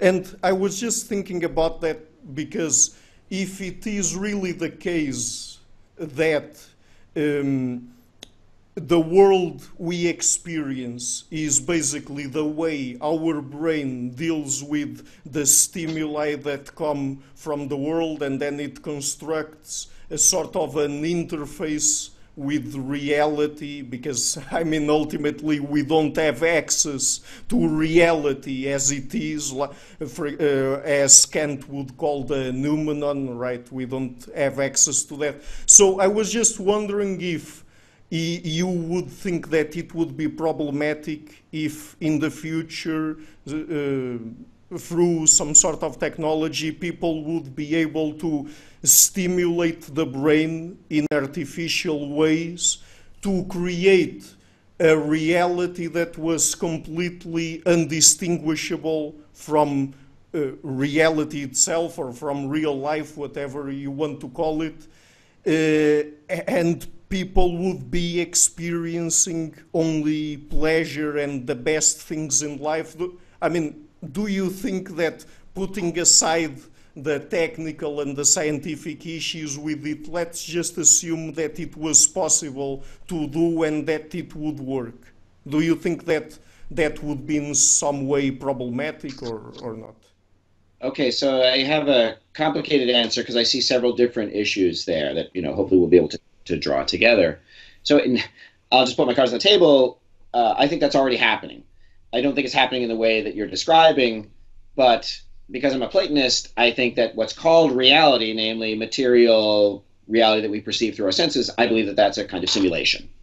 So I, I published an article on this uh, called Avatars of Oneself. You mentioned avatars earlier. I didn't know if that was a reference to the article or just we are using the same notion. But uh, I use virtual reality games as a way of describing the Platonic vision of what life is actually like. So that's why Striking Vipers is an especially appealing episode to me because the relationship that the so called real guys have to their characters, in the karate characters in that game, Striking Vipers, as a Platonist, that's what I think the relationship is between the soul, namely the real, and the body, which is a projection of the soul. So in Platonism, what you're describing as the experience machine is already happening. This is complicated. I mean, not only because that's an unfashionable metaphysics, but uh, it's a, it's complicated for me to answer your question, the Nozick version, because Nozick also adds something else that I, whether I accept it or not, it's an element that needs to be discussed. For him, you get put in this experience machine, and then what is the point? Well, you're just given pleasure. And why choose that as the thing that you're given? You could be given any number of things. You could be you could be given pain. You could be given chess lessons. You could be given um, you know uh, a lifelong study of ancient Greek or whatever. And take striking vipers again what's being gained by them going into that game? Well, on a the, the most straightforward, simplistic reading, pleasure. All right, they go in and they have sex and it's fun. But I think a lot more is going on. Namely, for example, the guy who plays the female character, he's bringing to the surface uh, an internal femininity he has that's clearly integral to who he is. Otherwise, there wouldn't be that much sexual excitement in, in playing that role. So he could use that game as a way to enhance his real life, namely his embodied life that's not part of the game. So that the value in virtual worlds for me is that they allow us to take parts of ourselves that we have trouble for any number of reasons actualizing in so-called real life and we can actualize them in the virtual world and play them out. We can allow them to develop.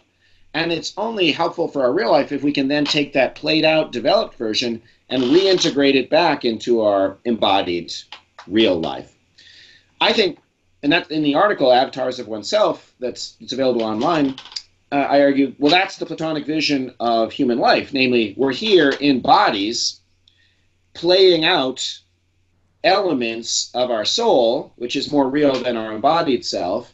And that's the value of being here in bodies in, in the physical world is that we're learning. We're, we're playing out these scenarios, and then we're going to bring the, what we learn back to the soul, which will then come back down again in a different incarnation and play out the scenario again. So maybe you could ask your question again with that kind of background. I might be able to say, well, here's my straightforward answer. But I think you can see how I don't accept Nozick's metaphysics. I have a very different metaphysics. And also, I think you can do a lot more in the virtual world than just have pleasure. You can learn.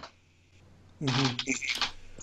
Okay, so I, I guess that when I was thinking about creating some sort of virtual reality that stimulated the brain in a way that was completely undistinguishable from real reality, let's say, yes. uh, that one of the things I was thinking about was, uh, for example, the discussion I've had with, Doc, uh, with David Benatar on the show because it's very interesting. He's an, an anti-natalist, as you know and basically puts forth the asymmetry argument where if someone exists, then he has to experience both pain and pleasure, and pain uh, overwhelms pleasure in life. I mean, we experience, uh, at least the way he looks at it, much more pain than pleasure. And if someone doesn't exist at all, then they don't experience pleasure no nor pain but i mean not experiencing pain is a good thing. And uh, missing pleasure because the person doesn't exist anyway i mean it doesn't matter in the end. Basically that's uh, an oversimplified version of his argument.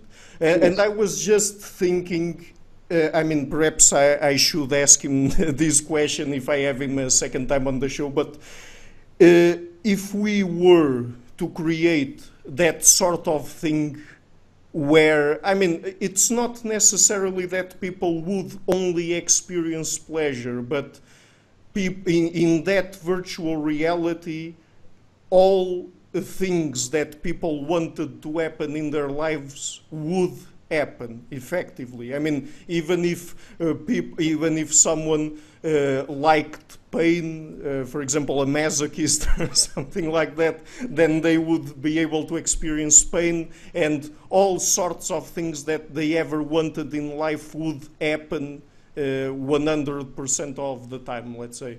So I, I was just wondering if, with that in mind, then that would turn life into something more bearable and in the limit even if we would be morally obliged to create that sort of thing for the people that already exist, that is, improving the lives of people that already exist uh, in, a, in a ultimate sense, because we would uh, extract them from reality and put them in another reality where only good things would happen to them? Yeah, so I don't have a horse in that race, so I, am not going to answer that question. But I, I, I, take the invitation to talk about Benatar, and I, am really happy to do so because it ties into what I was saying earlier, and I've been wanting to sort of publish on these thoughts for a while.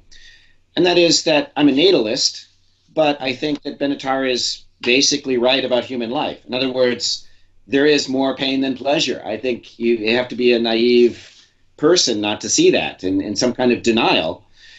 Uh, so if if the point of being here were to achieve pleasure or more pleasure than pain, then I would also be an, an antinatalist. But I don't think that's the reason we're here. For the reason I mentioned earlier, I think we're here to learn and to achieve higher states of consciousness. So I, I, admire Benatar for the purity of his argument. It's just that with the Platonic worldview, for me, as I say, it's it's a it's a, a race in which I, ha- I have no horse because it, it has this premise, this, utilitarian premise that I simply don't accept.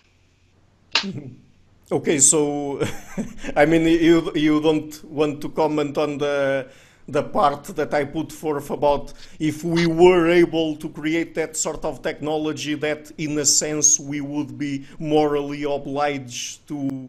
Okay, well, I'll, I'll to, pro to, provide them to people simply yeah. because we would be improving their lives in an ultimate sense, let's say.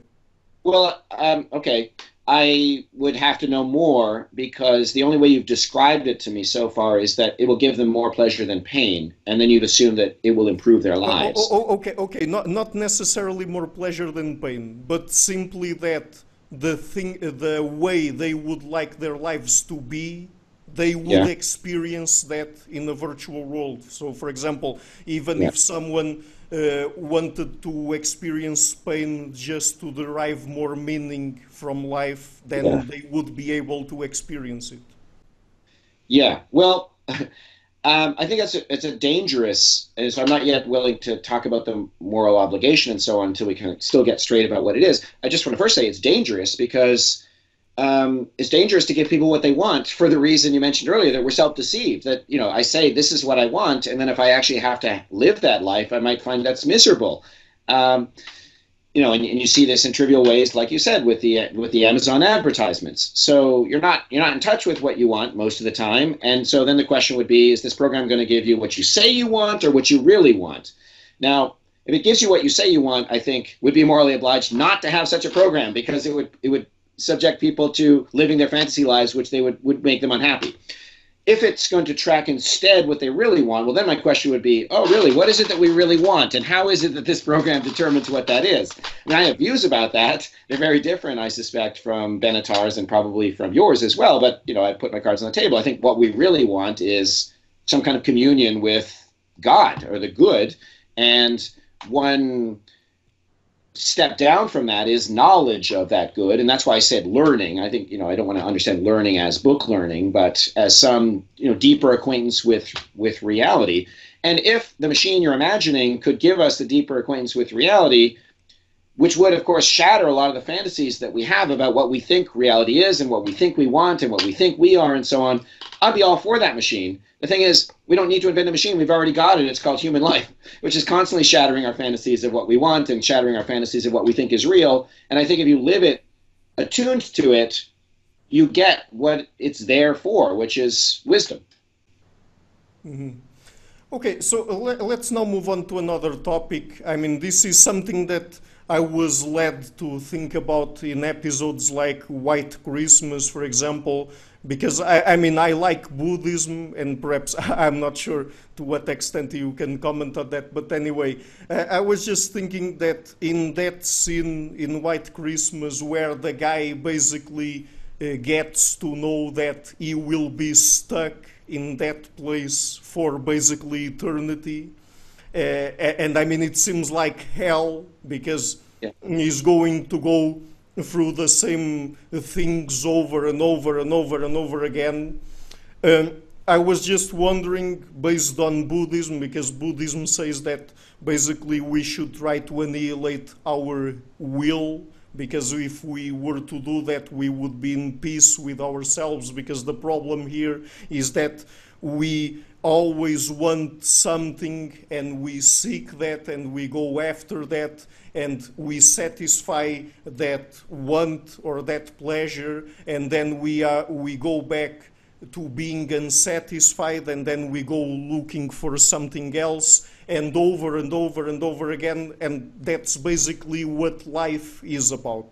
So I, I was just wondering if the the immortality aspect in that episode that is experiencing those things uh, eternally, if that really uh, doesn't lead us to think about what life is about, even without the immortality aspect of it, because it seems that uh, those cycles of uh, wanting something, achieving that, uh, and then that doesn't mean anything anymore. We feel unsatisfied, and then we have another want, and we want to seek pleasure again, and, and then we experience pain again. And I mean, all of those cycles that we go through in life, if, if simply thinking about immortality wouldn't be a good metaphor about what life itself is,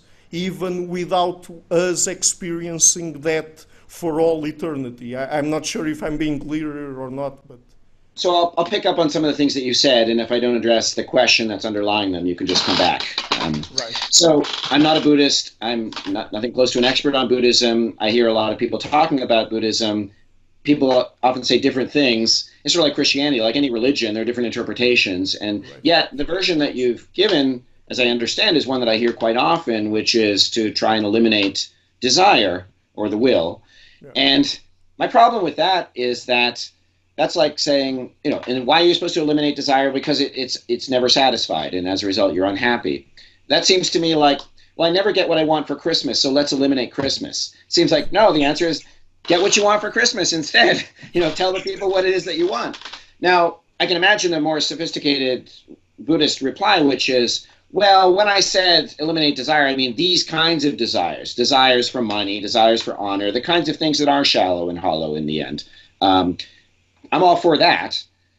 But what I want to keep, and what I'm not sure whether Buddhism has or not, is a notion of a deeper or a true desire that, if fulfilled, would in fact make you happy. So, I, you know, as I say, I hear different accounts of Buddhism, and if Buddhism has that, then fine, I'll be a Buddhist, at least in this conversation. Uh, now, you, you now with that clarification, tell me what it is you're asking about immortality and maybe White Christmas in particular. Okay, so I was just wondering if, um, I mean, if it really matters if people experience or go through these cycles etern- uh, eternally or only through the normal period of time that people, that the common human being is alive? I mean, that, that, yes. does that really matter? Because when, peop, when people put it uh, in, a, um, in an immortality sense, I mean, that that would happen forever and ever, eternally, then mm-hmm. it seems worse. But if we are still going through those cycles, even if it is only Uh, through a limited period of time, I mean, th- does it matter really if we ever, if we would ever get so yeah. so drastically bored that we couldn't take that anymore, or, yeah. or, or if I mean, because perhaps there are two sides to this question. The first side would be that if, if it really does matter if we only experience these cycles through a limited period of time or forever. And the yes. other question would be so if, if, that, if that does matter, then, I mean, uh, would it be really bad for us to be mortal? I mean, is, is the fact that life is finite find it uh, uh, uh a, a, good thing? Yes. Or... Okay. Okay. Well, San Junipero really gets at at that question. I don't know if you had that episode in mind. Well, you were talking about White Christmas, I suppose. Yeah, because White Christmas is an example where that that poor guy, and in my view, he's not actually a guy. He's a he's a copy that's just an algorithm. But at any rate, he gets put in that simulation for like a billion years or whatever. right. Just, it, it's, just, basically eternity. It's yeah. basically eternity, and the poor guy has to just listen to that uh, Christmas tune over and over again, which I think, think is a good Charlie Brooker joke about what it's like to go into a shopping mall at Christmas time, at least for the in America for the month before before Christmas. Well, it, it depends. It's a huge question. We come at it from a hundred different angles, but uh, when it, when it gets to duration of time and how it affects the meaning of our lives, I think it's helpful to think about different durations. So imagine we only live for five minutes. It'd be a pretty pointless life. You can't you can't accomplish anything in five minutes. And you know, think for the moment again, the way I was encouraging you with reference to this article I published on Avatar is think about a game where you go into this virtual world, but you only can do it for five minutes. What's the point? Well, how much time do you need to make it meaningful? Well, if you do it for half an hour, if you live for 20 years, you live for 40, you can accomplish more. And whether you know you start to accomplish enough that it makes it worthwhile is, is an empirical question about what makes things worthwhile and so on.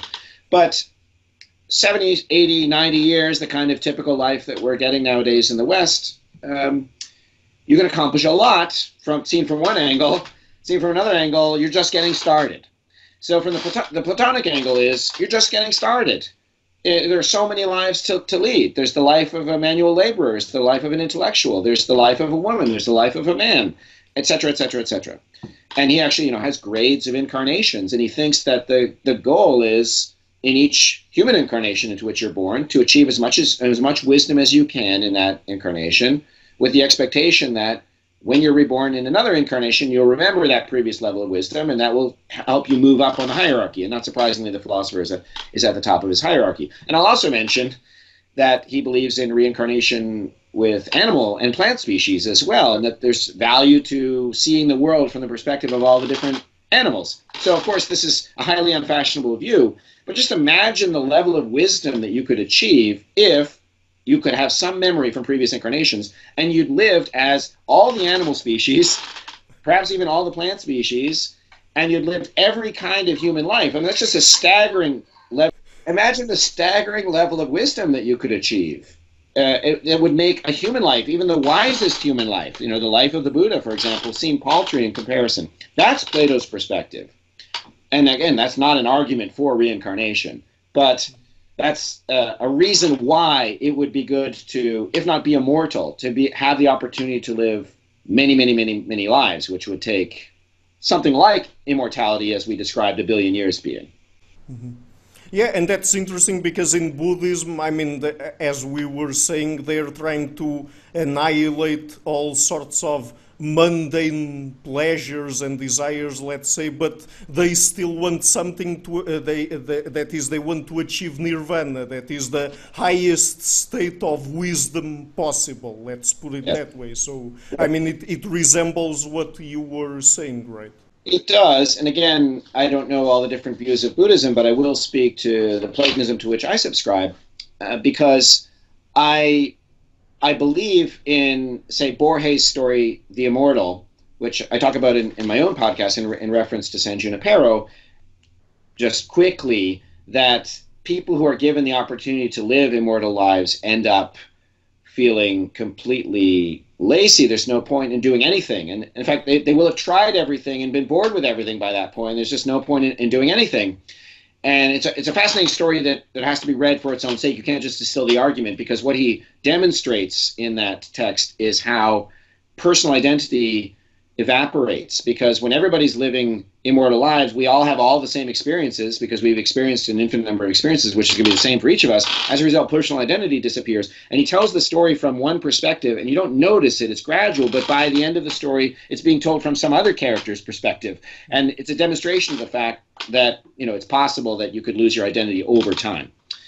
Anyway, I, I, I buy that argument uh, the Borges argument and, and other philosophical versions of that same argument, which is there's a danger in immortality, namely life will become meaningless. So again, I don't know about the various Buddhist versions, but I've had to think about this in reference to Platonism, and I think there are the resources in Platonism to deal with this, because if life, the point of life, were merely an ascent to the equivalent of nirvana, namely union with the good, that would be susceptible to this argument. But there's this other element in Platonism, which is not just the ascent to the good, but the good's production of the world through various layers of reality. Much like I described earlier, with we create striking vipers, which is a new world, and we learn in doing that, and we dramatize interesting things. Life becomes interesting through playing these kinds of games. So again, I'll just throw in an analogy before I, I tie it up. Think about putting on a drama, like like performing Hamlet why do we do that? It's been performed already. Why don't we just forget about it? No, there's a joy in reproducing the drama, doing it creatively, innovating. And that's what the descent side of Platonism captures. Namely, there's this wisdom side, which is coming closer and closer to God. But then, having achieved that, there's a joy in the novelty of creation and innovation. So that Platonism, to use a, a quotation of Heraclitus, is the way up and the way down. And as Heraclitus says, which the Platonists appropriate, the way up and the way down are the same. That that's all human life. It's not just ascent; it's also descent and creation. And again, I don't know whether whether Buddhism has that, but I find in Platonism a satisfactory response there to that critique of immortality. Mm-hmm. So, I mean, another running uh, theme in Black Mirror is the one of time, right? And how time affects how we experience life and things like that, right? Which episodes are you thinking about? Help me help me grasp the idea. I mean, even in White Christmas, and I mean, isn't there an episode where um, there's someone simulated in a virtual reality and they put them through a different uh, going through different periods of time that in our reality are in fact much shorter. I mean, I think there's an episode where someone is stuck in a virtual reality and then they leave them there for six months and then thousands mm. of years or something like that. I mean, uh, so, also that's also White Christmas. Although again, White Christmas was originally three different episodes. So you're talking as if it's a different episode, but in a way it was. Charlie Brooker uh, combines them.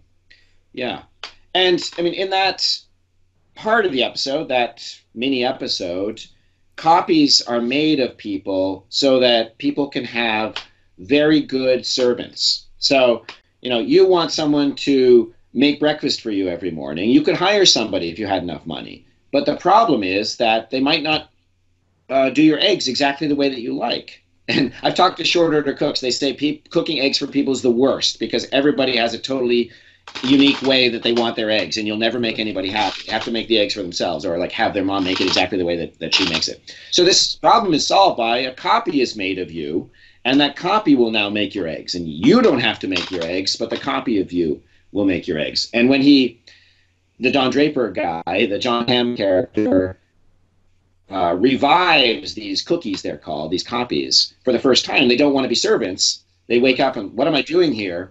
He has to break them. And the way that he breaks them is he puts them in solitary confinement. He puts them for six months into this room where they've awoken and with no stimulation whatsoever. And the way it's dramatized is when she, she's in there for three weeks, she's still resistant. She's in there for I think six months, and she begs, "Give me, give me anything to do. I'll do anything." When I teach that episode, uh, one of the philosophical readings I use is um, a professor at Vanderbilt, I believe, has written on phenomenology and solitary confinement. Guenther is the last name, and how solitary confinement is actually the worst kind of torture. It's a psychological torture because, and this is just an empirical fact before you get into the phenomenological philosophical description of what's happening. But the empirical fact is that people who have been in solitary, not all of them, but most of them, especially if it's been a long time, they come out feeling like they have no self.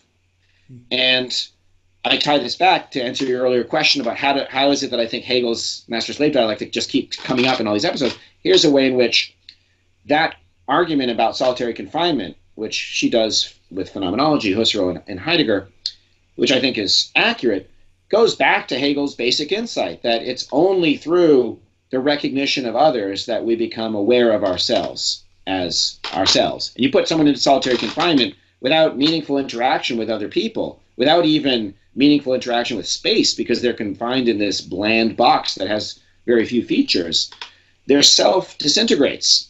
In other words, it's not that you achieve a self when you're you know seven years old because of getting the recognition of your parents and then you're fine we need to constantly bolster ourselves by getting the recognition of other people. Very few human beings are able to survive an experience like that, survive, you know, artistic obscurity with no praise, no readers, and so on. Very few people are able to, to do that. Most people disintegrate. Mm-hmm. Right. So, uh, do you think that there's any any other common thread that runs through the series that we haven't talked about yet because i mean we've covered a lot of things here we've, we've just talked about time and yes. immortality and individuals versus society and the role that technology plays and the self and personhood uh, i mean i'm not sure and the simulations and how we deal with it so with them. Yes. So, uh, I mean, is there any other thing that you would like to talk about that you think is a major topic in Black Mirror, or? I think punishment comes up a lot. So, a White Bear is an episode that we haven't even mentioned. I think another episode that we haven't mentioned in connection with some of those earlier topics, uh, and it's a pity, is, is Shut Up and Dance, which I think is a good one to talk about moral decision making and selfhood. But maybe we'll just put that aside for the moment if we really want to raise something we totally haven't talked about. Uh, White Bear, where this woman has committed this horrible crime along with her boyfriend. And when we don't find out till later in the episode what it is, but she's tortured and killed uh, a child, or at least she's she's helped her boyfriend do so. And she is being tortured now in this prison, which is uh, called a justice park. So she wakes up and we just get clues of what's going on. We're in. We're. It's really told, if you like, from her perspective. We don't really know what's going on, and some pills are on the ground, and she's got to figure out what's going on. And you know, we eventually find out. Those of you who've watched the episode know she's in this justice park where she's being tortured with being in an infinite loop of having to suffer what she put the child through, which is the confusion and the the threat and eventually the feeling that she's going to, to die. And then they keep her alive so that they can do it again to her. Well, I mean, all kinds of things about, well, time, first of all, there's a kind of infinite loop there, um, but also state power and, and punishment and human nature. So I have a friend, for example, who who has good literary taste, but he hates Black Mirror. And when I talked to him about it, he used this episode as an example and the reason he usually says is he said it's just so cruel what they're doing to that woman. Mm-hmm. And he's right. I don't see that as a critique of the show, though. I think that what the show is exploring is it's a black mirror. It's holding up to human nature, among other things like our society, um, a dark aspect. And we are cruel creatures. Uh, even even the kindest of us have in us cruel intentions that you know sometimes come out, and in the best cases, oftentimes don't come out. And this is exploring the idea that the punishment of her is not, in fact, reforming her, the way our contemporary prisons, really since the 18th century, as Foucault diagnosed, they're not reformatories, they're not correctional facilities, all that ideology about what's going on. What in fact they are is torture chambers. And what are we getting out of that? We are getting to satisfy our cruel impulses. This was the Nietzschean idea about morality and the, the origins of punishment. It was that if, if you've done something to me, like, you know, you've stolen money from me and it's gone, well, you have to repay me. You have no money? Oh, you can repay me by letting me hurt you. Because when human beings hurt other people, they feel pleasure. And so I get pleasure out of hurting you. And this Justice Park is just a really good illustration of that because you've got families going for the weekend just to watch this woman be tortured and take pictures of her and so on. And it's an allegory, if you like. It's not that far from actual reality. It's one of these episodes where you don't need any technological innovations. It could happen now. And in a way, I think Foucault's right. It is happening now. That's what our prisons are. They're not correctional facilities. They're not reformatories. They're torture chambers. And the only difference is that we don't go and visit them uh, the way people used to watch public hangings. But maybe that's in the future. You know, maybe we'll have TV feeds from solitary confinement cells so that people can enjoy themselves seeing other people get tortured. Mm-hmm.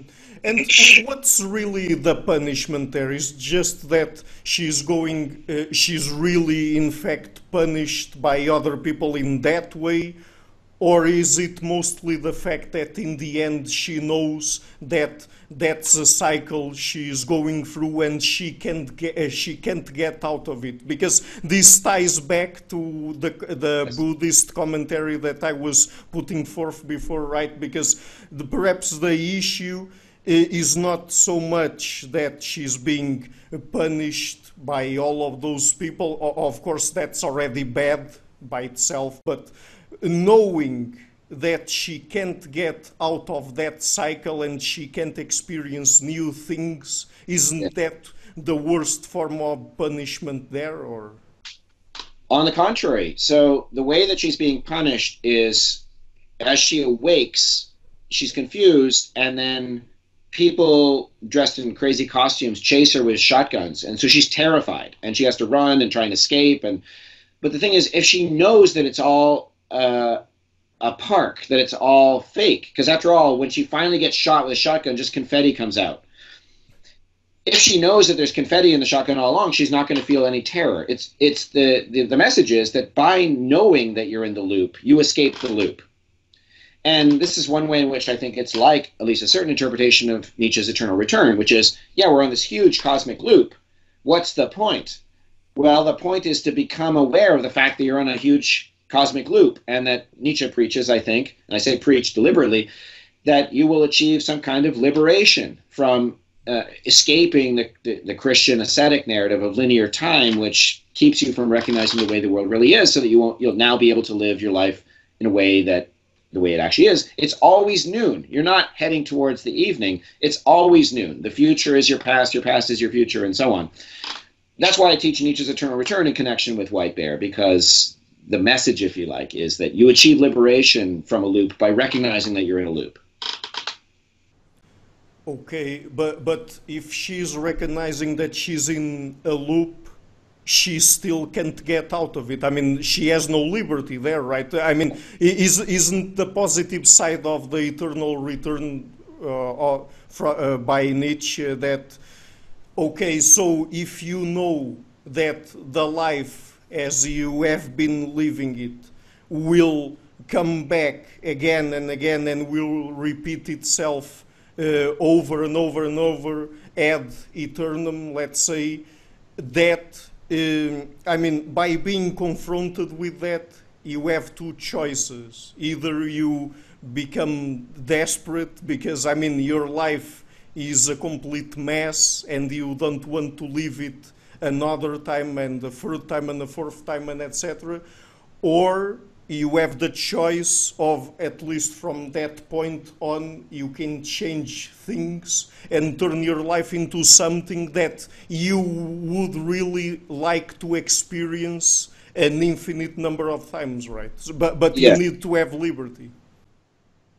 Yes. So there are obviously differences between the eternal return and and white bear. But in her case what will happen if we imagine that she completely she wakes up one on, on the next day and she she's completely aware of that this is a justice park that those shotguns have confetti that the people in the crazy costumes are just actors. Well she is liberated now from terror because the real punishment that they're giving her is terror. She's now free of the terror. Now they'll probably put her in a standard prison. She's not going to be a good subject for the justice park any longer. They'll pick uh, you know criminal number two now and put criminal number two in there so within the constrained world of that Charlie Brooker is giving us, she's she's still imprisoned, but she's free of the thing that she was being tortured with. Mm-hmm. Okay, okay. So so okay. So at the end of the day, she's really being punished, or because she has the opportunity of getting outside the loop, at least in yeah. the end to get or, or, to, or, or, I mean not getting out of the loop but knowing that she is part of a loop that she ultimately gets liberated from it. That's right. So you know imagine yourself waking up in that chair which is what the episode invites you to do from the very beginning the way that it's filmed.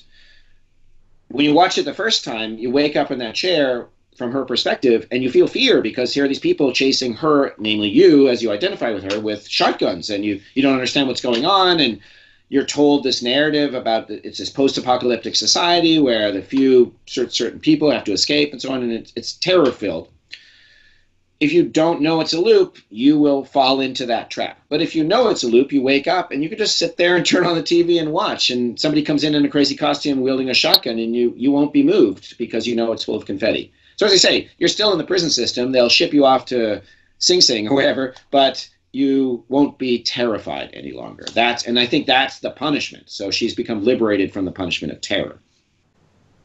Okay, but but since when she's put back into the loop, she loses all of her memories, then it's still a punishment, right? Because okay. be, because she doesn't get ultimately liberated, or, or, not liberated, but she doesn't get ultimately to know that she's right. in a loop, right?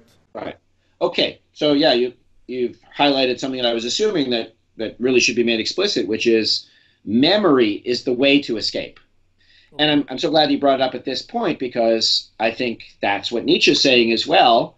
I, I've been persuaded by Paul Loeb's interpretation from the death of Nietzsche's Zarathustra that uh, the, the, the eternal return is a moral teaching as well as a metaphysical teaching, and that the, the lesson, what you should be doing with your life, is trying to remember where you are, trying and ultimately trying to remember your future. As strange as that sounds, because in an eternal return, the future is the past and the past is the future. Well, think back to what I was saying about Plato on reincarnation. What is crucial for your life as a plant and your life as a fox and your life as a lion and your life as a manual labor and your life as a warrior to accumulate wisdom is that you remember your previous incarnation. So both Nietzsche and Plato, for all their many, many differences, have some crucial similarities. And one of them is this that the really important thing to do in human life is to remember. And you asked me other other things we haven't talked about. We did touch on memory and the oh, episode. Okay, okay. So perhaps that brings up another topic, the, or perhaps two topics that we could turn into one. Because I missed one of them. That was the one of memory. Yeah. But then it's not only about remembering remembering things. I guess it's also about. Um, what should we know really about ourselves and about other people? I mean, is there any uh, useful limitation to it? I mean, th are there things that we shouldn't know about other people uh, because if we are to know them, we would mess our lives and our relationship with them? And okay. should we know or shouldn't we know those kinds of things? And I guess that that is brought up in several episodes, namely the ones where people have access to other people's memories and to mm. things that they didn't know they liked or they did or something like that. Yes, so there's an episode Crocodile, which I've only seen once and that I don't teach, but maybe I should because it is about going back and, and finding out what's in people's memories and, and someone's life being ruined, probably justly because she did a terrible thing. Uh, the episode that I, I am ready to talk about, though, is the entire history of you, which you broached. And you asked some great questions for which I don't have any clear answer, but I can talk about in terms of the episode. So that character Liam, he suspects that his wife Fee has cheated on him. At least eventually that's what the suspicion becomes. At first it's just puzzlement about why she's flirting with this guy at the party, and then he re-watches his memories and he, he picks out through sign reading, uh, lip reading technology what she's saying to the guy, and, and, the, and the whole story starts to unravel that in fact she conceived their child with that other man and not with him. And as he's discovering this, especially as he's getting close to the final revelation, he says something peculiar. He says, When you have a suspicion, it's always better that it turns out to be true. Or when you're afraid of something, it's always better when it turns out to be true. Now, that's crazy talk because, you know, if I'm afraid that I'm going to die in an hour, it's better that it not for me. It's better that it not turn out to be true, and it turn out it's an irrational fear. What that shows about his character is that he's living in a paranoid world, and he'd rather keep the paranoid world instead of having it um, discredited by a reality that's not as bad as what he fears. He fears reality so much that he'd rather live in his paranoid world with all the mental torture that paranoia involves. So he finds out these things about her, and he's he's perversely satisfied by finding out that, in fact, his but his life is ruined. You know that, that those final scenes are horrible emotionally. It's, it's one of my favorite episodes, by the way. It's, it's one of the one of the ones that really grows on me every time that I watch it. But he's he's been living this rich life, you know, and, and uh, as always in film, we just have to take usually visual cues for signs of what a life is like. But you know, he's in this beautiful house that's so well decorated and full of parties and so on. And then what's he left with at the end? He's living in this gray house that has nobody, and the furniture is gone, and he's by himself, standing in his underwear, looking at himself disconsolately in the mirror. And as I say, eventually he rips out the the the grain, which is the beginning of his liberation. But if what he said earlier was true, when you have a suspicion, it's always better that it turns out to be true. Then that life that he's living in the gray house in which he's wearing underwear is better than what he had before. I don't think that's true. um, so you said, if I remember one of your great questions, how much should we hide from? How much should we find out to be true? Mm-hmm. Well, what he's a middle case where he'd be, he would have been better off if he'd lived in a world of total illusion than the one that we get where he's just standing in his underwear in gray. So finding out those truths actually made his life worse, despite what he says. However, having hit rock bottom, he now has the opportunity to live a real life. Namely, he can rip that grain out. And I think what the grain represents for him is his paranoia. Because if you're a paranoid and you think, you know, people are always trying to trick you, your wife is always cheating on you, what could be worse? If you're an obsessive, such as he is, and such as paranoids usually are, what could be worse than having a device that records every single experience you've ever had?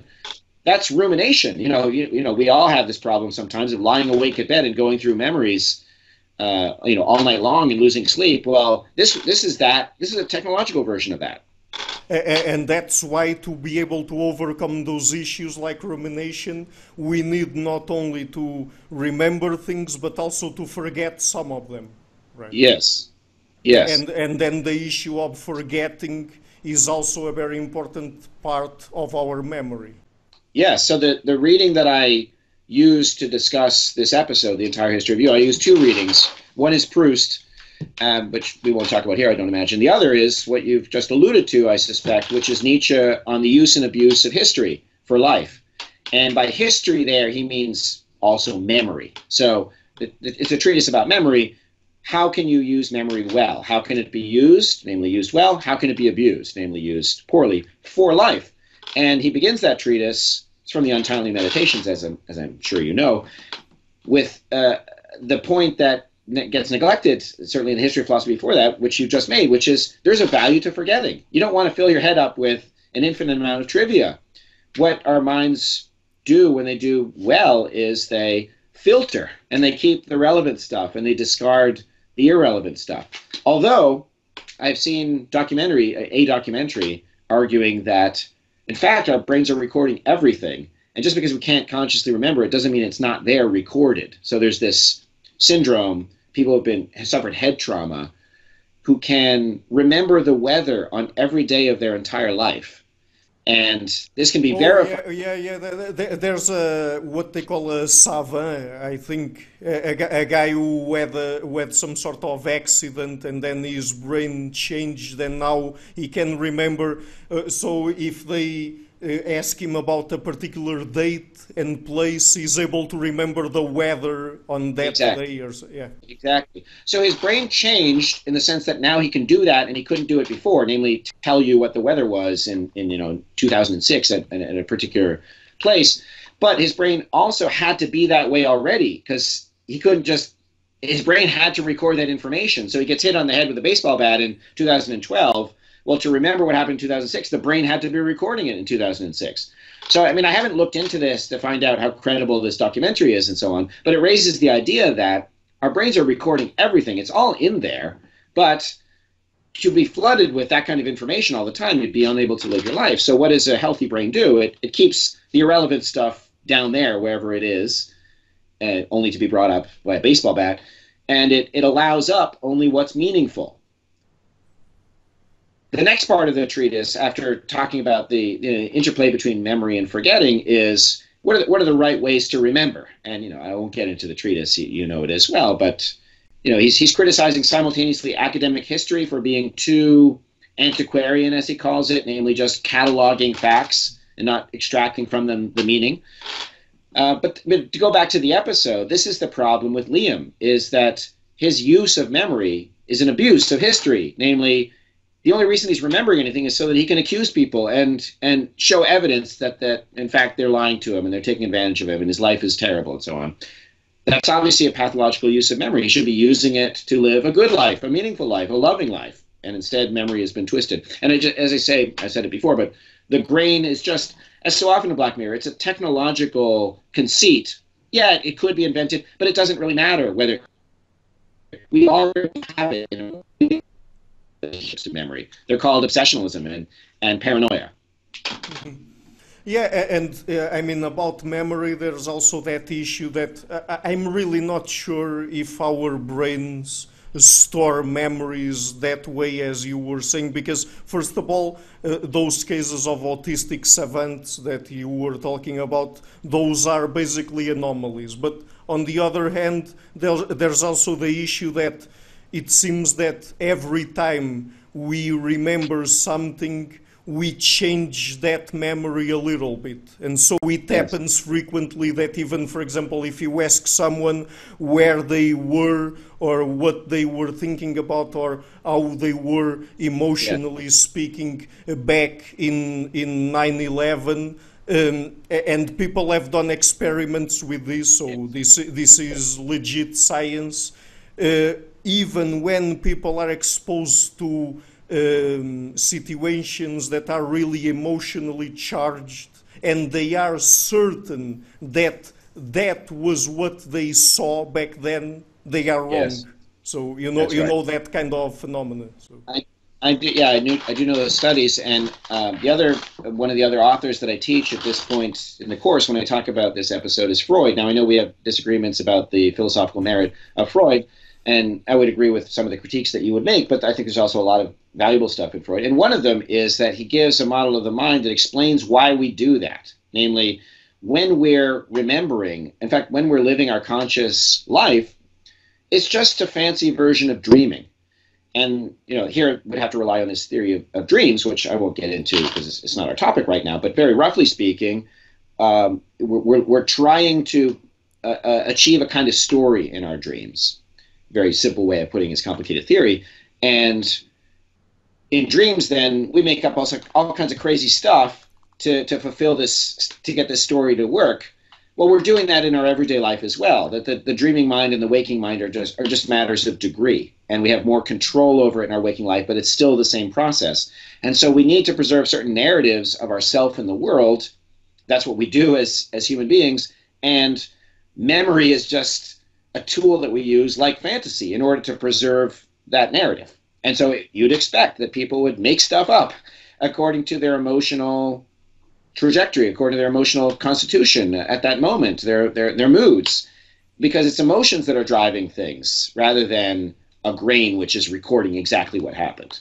But what's uh, so often so well done with Black Mirror is that this that's just a symbol. Yeah, it's recording everything, but it's how he's using it that is really what's going on in our mind. So, you know, we all have a kind of grain, we all remember stuff, but some of us remember it in paranoid ways, others remember it in loving ways, others remember it in, you know, vain ways, and so on. We have these emotions which set the agenda for our narrative self.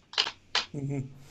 Well, okay, so do you think that there's another topic that we could explore? Because I have a last question, but it's, it's about basically how we should deal with thought experiments. But before that, do you think that there's any other sort of uh, overall theme that, that runs through Black Mirror, or I mean, we've already covered a lot here, so yeah, I'm not I'm not sure if there's any other major topic.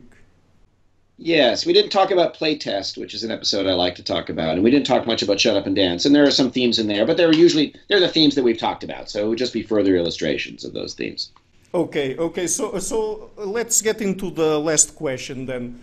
That is so when we're dealing with Black Mirror and even thought experiments in philosophy in general, and in this case, uh, artists come up with um, big thought experiments in the form of science fiction.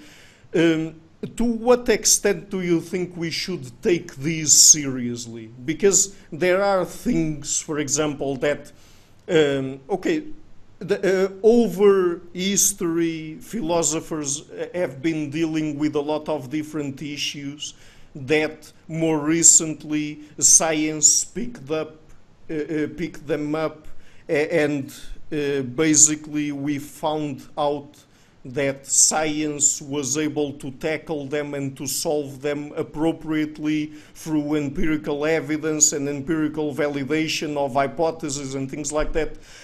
Uh, and so I was just wondering uh, to what extent all of what we've been talking about here in terms of thought experiments put forth by Charlie Brooker in this case are really that useful in the sense that there's probably a lot of it that is simply speculation and that we could tackle them uh, in a scientific way and probably we would be able to solve them without people uh, speculating and coming up with ideas just in the head. So basically, the the difference between science and armchair philosophy. I mean, what do you think about that?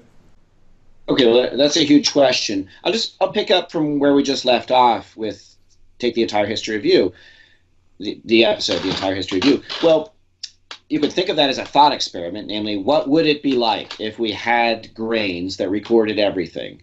And I'm not really sure what science would tell us about that, but just relying on what I said earlier, I don't think the value of it is telling us scientifically what's going to happen if we do that. I think of it instead as a particularly vivid illustration of what we're already doing. As I say, we're already remembering things, and we already remember things in the right way or the wrong way, well or badly. And then we can start talking about what is it to remember well, what is it to remember badly. And I think Nietzsche's treatise that I mentioned earlier is, is a is a really good way to talk about good memory versus bad memory. The Proust reading that I uh, you know talk about in my own podcast is another one. Uh, I don't know what science would have to say about any of that. I mean, science is great. I'm all for it. It's the handmaiden of philosophy. It's very valuable, but it there are some questions that it, it can't answer. So I, you know, maybe you could tell me the way in which it's supposed to come into conflict in, in an instance like that. Well, I mean, I, am not sure if I can come up with a concrete example, but it's just that. So uh, let, us speak psychology, for example. Sure. philosophers since the pre-Socratics or whatever have been uh, speculating about uh, how human minds worked and, yes. and human thought and human thinking and things like that. Uh, and and I mean, uh, and then we arrive at the late 19th, early 20th century, and then mm. people start really trying to deal with uh, subjects in controlled environments and even sometimes in natural settings to really get down to how our minds really work. So, with that example in mind, I was just thinking about uh, uh, to, to what extent uh, it's um, thought experiments that can be dealt with empirically are, are really useful, particularly nowadays. And there are things in philosophy, like, for example, ethics and aesthetics and things like that, that I really am not, I, I really don't say that we can reduce them to some sort of scientific explanation or that we can solve them that we can solve them in, in any sort of purely objective way. But I, mean, those those maybe are exceptions, things like ethics and aesthetics. But when it comes to the workings of the human mind, Yes. Uh, I, I was just wondering to, to what extent you think that those things, particularly when they clash with science, are still useful. Okay. Um, well, maybe just just a brief note about uh, scientism, uh, and I've written on this. I uh, on Quillette, I have an article that I, you and I have discussed before. I, it, the title is "The Impasse Between Modernism and, and Postmodernism," and the end of that, uh, I talk about the limits of science. For example, science is a method and there are lots of methods for finding out things to be true. Now, maybe science is the only valid method, but to ask whether it's the only valid method and then answer that question can't itself be a scientific question without begging the question. There's an example in, which science has built into it ep- epistemic limits. There are also the areas of life, like aesthetics and, and ethics, especially the ones that are prescriptive or normative, that science can't give us the answers to. It can say, how things make us feel. It can say what the consequences uh, are in, in, typical instances, but it can't tell us what we should do. It's just not built into the method. And then finally, this isn't meant to be an exhaustive list, you've got the problem of induction in science. So that science could never give us necessary truths. It can only say, well, so far this has been the result, and it may be disproven. Well, you can then, if you're a scientist in the scientific sense, say, well, that, therefore there are no necessary truths well, there are some necessary truths, it seems, that you want to keep, like mathematics, especially because it's so important for science. So anyway, that's just a just a quick survey of some fundamental uh, problems in the scientific worldview when it's taken to be exhaustive of human inquiry into the world. All right. Your question that was about psychology in particular, and the the last way you put it right at the end was, what should we do when science and philosophy come into conflict in the domain of psychology. Well, I would say go with the science. Uh, you know, psycho- uh, philosophy always has to respect the scientific conclusions, just as um, as I said earlier with the handmaiden metaphor. But there are, as I've already hinted, there are things in psychology as well, scientific psychology that can't be investigated, let alone answered. And I published something on this about six months ago it's it's in an article on politics, so it's it's not going to be read by the people who will care about this most often. Uh, the article is called "Identity with the Good." It's published on Arc Digital, and a shorter version was published on Quillette. I forget Francis Fukuyama, blah blah blah. Because the book uh, is called "Identity" by Francis Fukuyama, and he underwrites his political theory with Plato's psychology. And he gets Plato's psychology wrong, so I spent some of the review correcting his misunderstanding of Plato's psychology. But then, because of the readership that I want to cultivate and my own views, I begin to investigate well, is Plato psychology, even when it's understood properly, is it the correct psychology?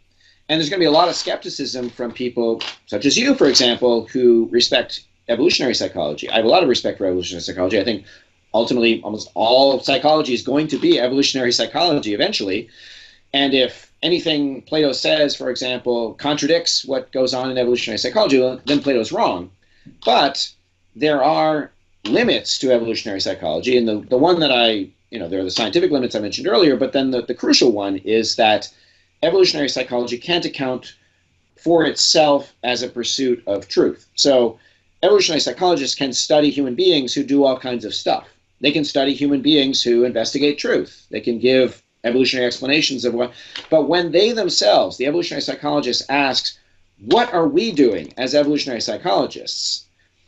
They can either say, well, we're just pursuing honor and esteem because that's what we've shown people do when they pursue truth. Well, then they're not they're not scientific psychologists. They've admitted that they're in it for honor and esteem. There has to be, if it's science in the fullest sense, and you could be a skeptic and say, well, there is no such thing as science. Well, then fine. Then then now we're having a completely different conversation. But if we respect science as the special thing that pursues truth, well, then you need a part of the soul, as Plato's language, a desire in the human being as a, as a flatter version for truth itself.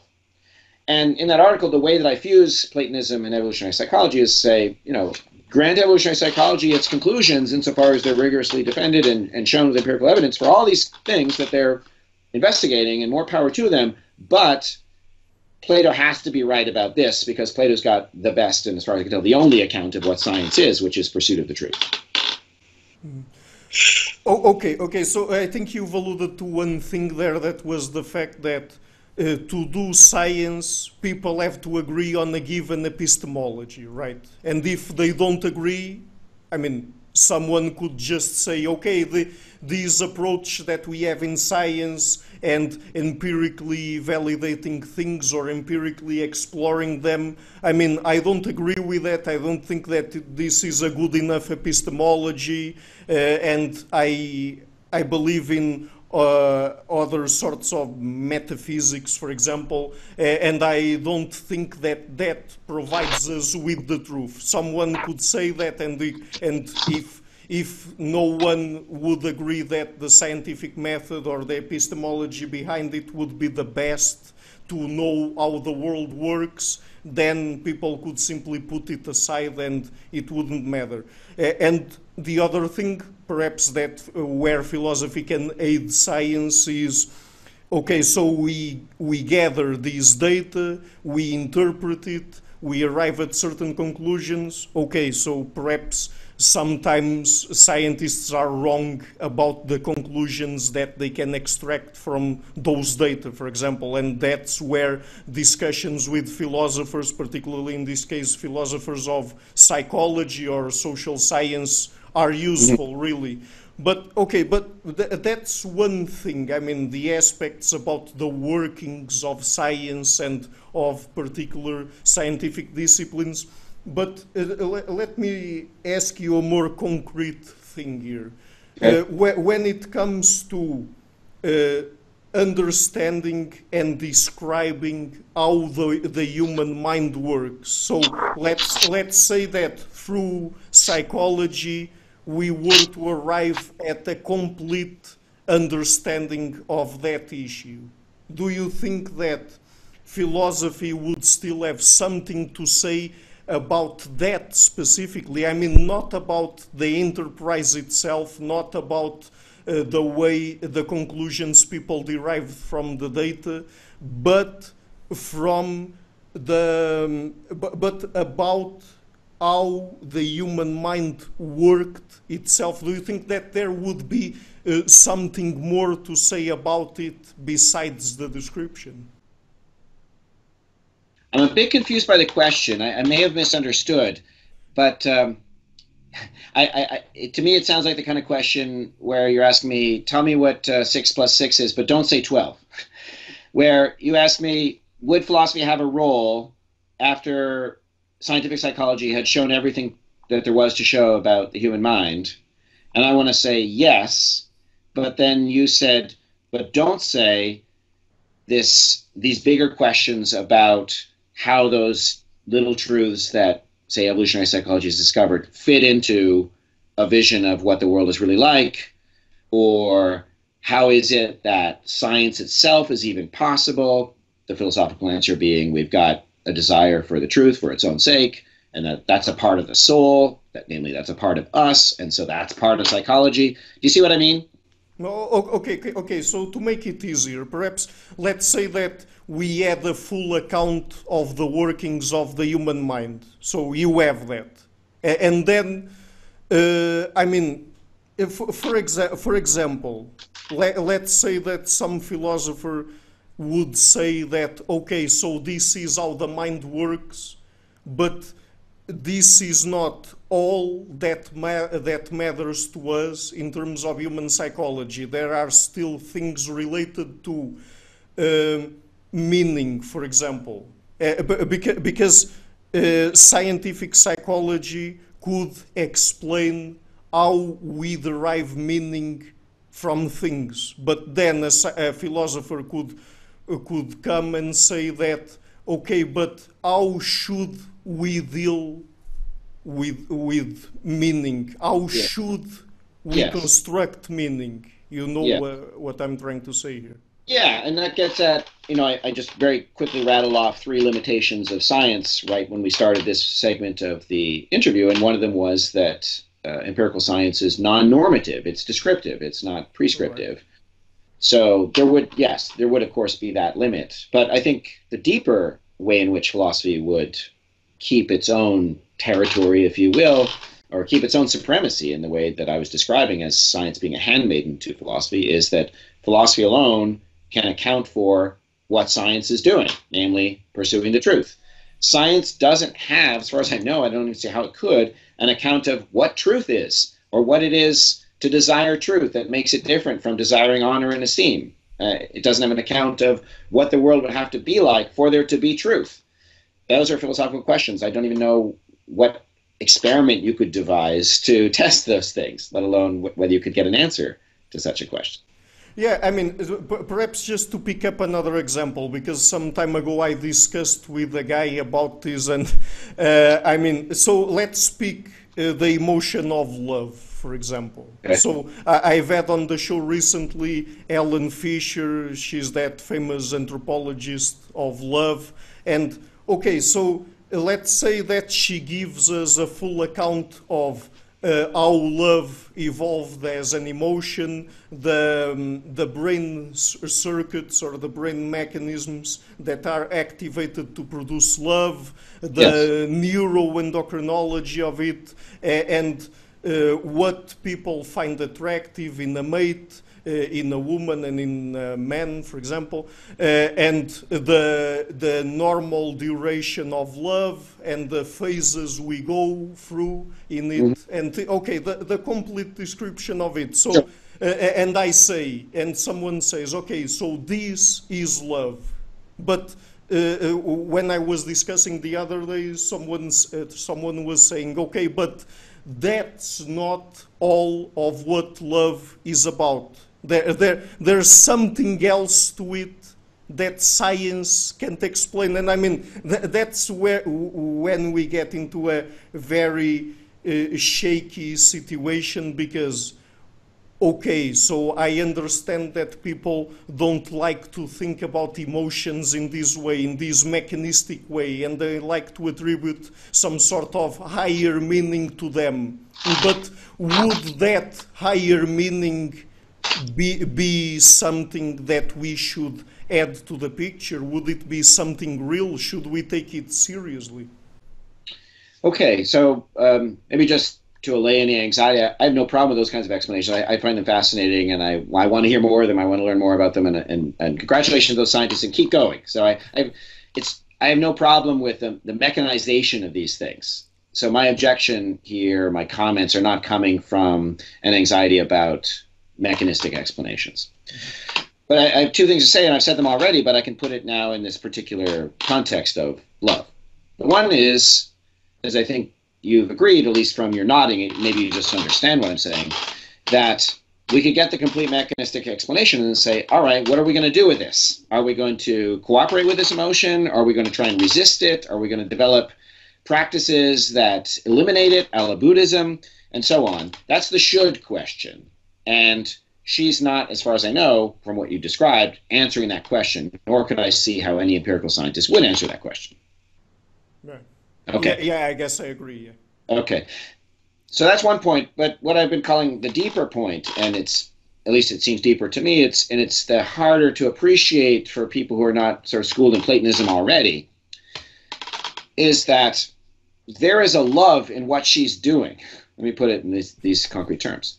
She's in love with something. She's driven to find out the nature of love in this case. She's in love with the truth about love.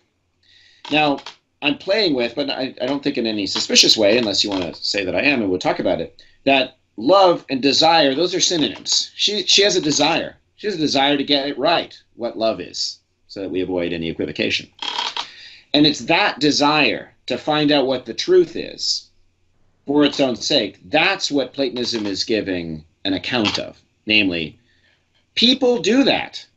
And the only way to make sense of people doing that is there is a part of us that desires truth for its own sake. And then the question is, well, what is truth for its own sake? What does the world have to be like for there to be truth for its own sake? What what is reality like such that that is coherent?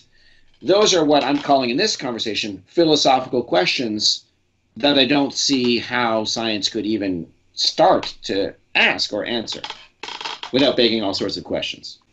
Okay, so let me just reformulate the question.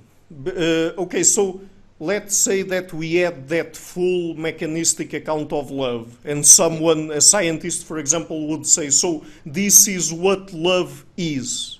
And someone would say, okay, but that's not what love is. Love is that plus something else that, that is plus the way people uh, experience it, the way they think about it? Do you think that that, that that thing that comes after the plus that we should take it seriously or that if someone a scientist says okay yeah. we have this full mechanistic account of love this is what love is that we should stick with that and don't take the what comes after the plus seriously yeah so this this is just a species of a broader question and i think we could talk about it in less grandiloquent terms like love and then i think it's sort of clearer what's at stake so there was a debate in philosophy i think it was in the 80s uh, a paper that exemplifies this is what it's like to be a bat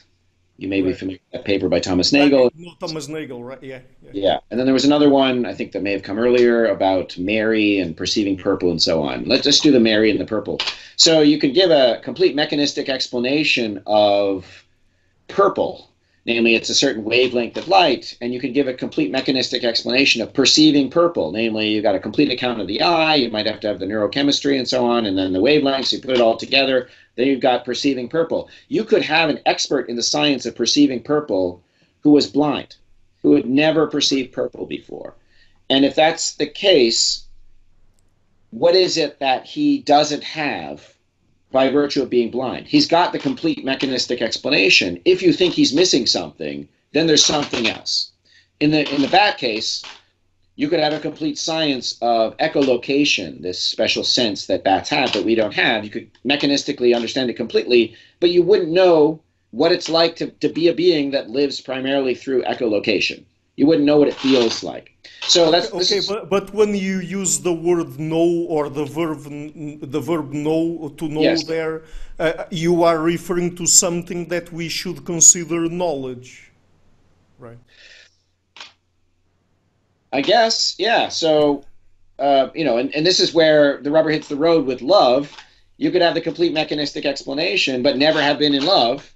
And if if if you're like Mary, I think was the scientist who was blind and and the science of the bats who never was a bat didn't know what it's like this would be like somebody who's an expert in love and this guess you had imagine she's never been in love she's got the complete mechanistic explanation she doesn't know how it feels I don't, I don't, I don't have strong commitments to that debate, but it seems to me, if you're asking me just as an amateur, that something's missing. But that doesn't mean something's missing and, you know, it's mystical and and and so on. It's about experience. That first person accounts rather than third person accounts. Science specializes in third person accounts, it doesn't give first person accounts. And insofar as we experience the world from the first person perspective, something is missing.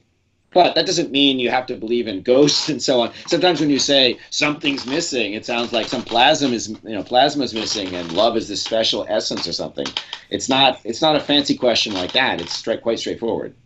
Mm-hmm. So I, I, made the question about the thought experiments, and we've been circulating yeah. around it, I guess, but because it, doesn't it all boil down to in this case, what is knowledge really? Because if we are trying to say what is useful about doing or having these thought experiments, aren't, mm-hmm. we, aren't we really trying to establish if these, if whatever we could derive from them that is not strictly scientific should be considered knowledge? Isn't that the case? I'll give you an example, and I, I, this is coming from left field, and you can bring me back to home base and, and tell me whether it's relevant and whether it has anything to do with science. But uh, I'm, I'm, thinking now of Hang, because you want to talk about Black Mirror, that's what you invited me, so I'll try and filter through an episode. Hang the DJ. Hang the DJ uh, has a series of relationships portrayed, and, um, and for those of you who haven't seen it who are listening, I, I think I can get the point across by just summarizing with after two minutes this conceit. So this system sets people up in a, an apparently random way and for apparently random durations of time. But there's this idea that all the participants of this dating system have that the system is figuring out their preferences so that it can set them up with their perfect match. So this couple gets together uh, for 24 hours and they they fall in love they don't say that, but that's what's happening. And then they have to part after 24 hours and they're sad. And they go through after that a series of dispiriting relationships because they just want to be with that first person. That's the, you know, the soulmate that I alluded to earlier. And part of the ritual of getting with a new person in this system is that you, you sit down to dinner and you check the duration of the relationship. So in one case, you know, the, the relationship's going badly within the first five minutes, and then they check, and he realizes he's got to live with her for a year. And then the, that part of the film just shows what it's like to live with somebody for a year with whom you have nothing in common, and you know, get each other's jokes and, and so on. Well, finally, the system puts the two lovers back together, and they see each other at the restaurant where new couples meet, and they're just overjoyed they get get to be together. This is the fulfillment of their hopes. But then they agree, they shake on it, not to check the duration. Because, you know, I think they've learned at that point that when you know how long something is going to last, it starts distorting it. So, for example, if they found out they were only going to be together for 24 hours, that might make them sad and then ruin the 24 hours that they have together. Or they might find out, we have to imagine, they're going to be together for five years, but they're so in love that they're upset because they would like to be together for 30 years. At any rate, they agree not to look. Well, the man, Frank is his name, Amy is the woman's name. The man is so in love and they're having such a good time after, you know, a couple weeks or however long it's been that he secretly looks because he's anxious. He wants to know, as love does when lovers are in love, I want this to last forever. Right? That's that's love's phenomenology, if you like. And you know, even when you're rational, you know it almost never lasts forever. You still have that feeling. You want this to last forever. Well, he checks it and it says five years. And you might think, relative to all the other relationships that were never longer than a year, that's good news. But then again, if you're in love and this is the person you want to be with for the rest of five years, starts to seem kind of short. And then what's really cruel is that the system goes recalibrating, recalibrating, and then it goes three years, two years, one year, you know, 50 days, 25 days, all the way down to 24 hours. And the conceit being that because they shook on it and he did it on his own, he betrayed the relationship, and so now it's spoiling the thing. Anyway, you you asked me what can one know from Black Mirror as a thought experiment that one couldn't know from science, perhaps? And I don't know that I'm going to answer this question with the science, perhaps part, but you can test me. Well, I've fallen in love, and I watched that episode afterwards, and one of the features of the love that I'm experiencing is an anxiety about how long it's going to last and you know, whether the person loves me back and so on. One thing that episode allowed me to know, at least by demonstrating it in that very clear way, was that one sure way to destroy a love is to become anxious about how long it's going to last and whether the other person loves you. So you can take the entire history of you, which we've also discussed, as another illustration of this. What is Liam has a marriage which, it's, as far as we can tell, he has ruined because of his anxiety about it. Because of his anxiety about her cheating, he has ruined their marriage. You know, she actually does cheat, but we find out if you investigate the episode that the reason she cheats is that he has alienated her so much, and he's actually left in in a in a huff for an indeterminate number of days because he's so anxious about her cheating, she actually goes and cheats. So, from the combination of those two episodes, I got a lesson, and it really hit me in a way that no account I've ever read, you know, having read some of the psychology of love, and you know, you can tell me more about it, you probably know more about it than I do. It hit me in a way that I feel like I know that I shouldn't be so anxious, or if I am, I should learn how to control it because that doesn't guarantee things will go well but to indulge that anxiety, that's a guarantee that things will go badly. Okay, but what you learned through uh, watching those episodes, I mean, couldn't that be tackled and described and put in a useful way to people by science?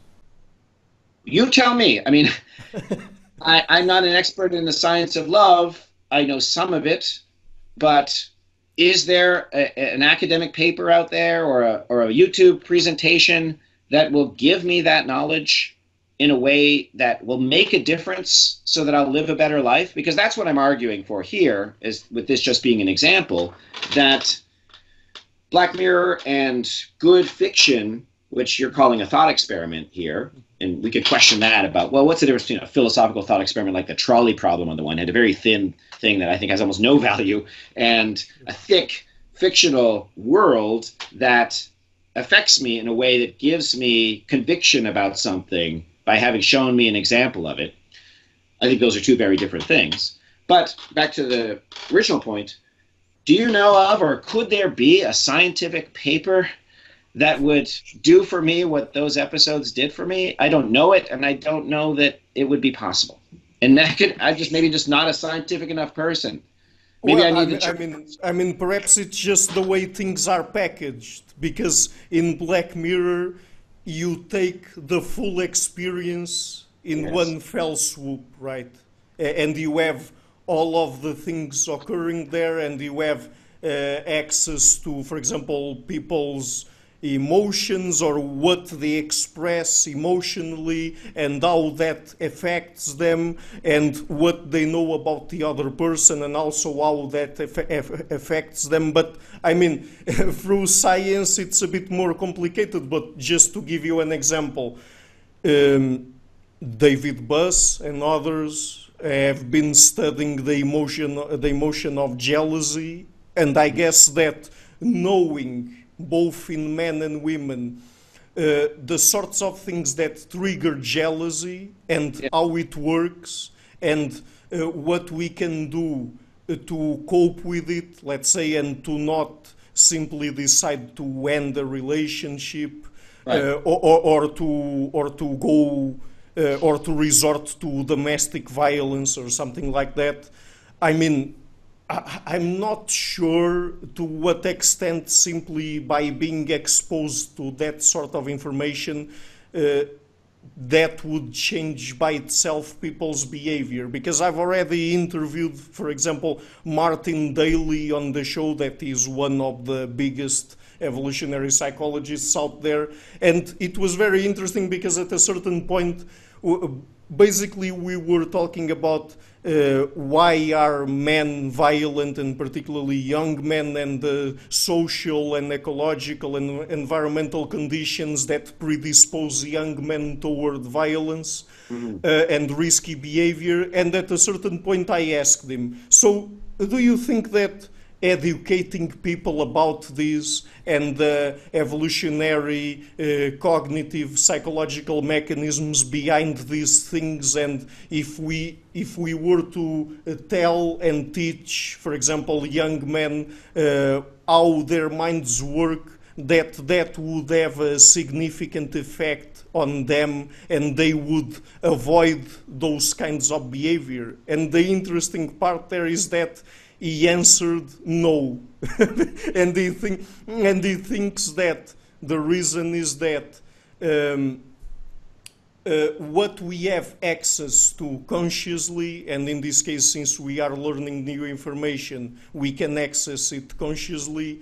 He doesn't believe that it really uh, changes our behavior in any sort of meaningful way, that it would be better in that case just to uh, change the environments and right. the environmental as, uh, factors that young men are exposed to, and that would, at an unconscious level, predispose them to better behavior, let's say. So, I, I mean, that, that, that's one thing, one example that, that I can give, but since we're talking about what we can uh, consciously learn about something by being exposed to it, either scientific information or a thought experiment in the form of, uh, of science fiction or something like that, any sort of art.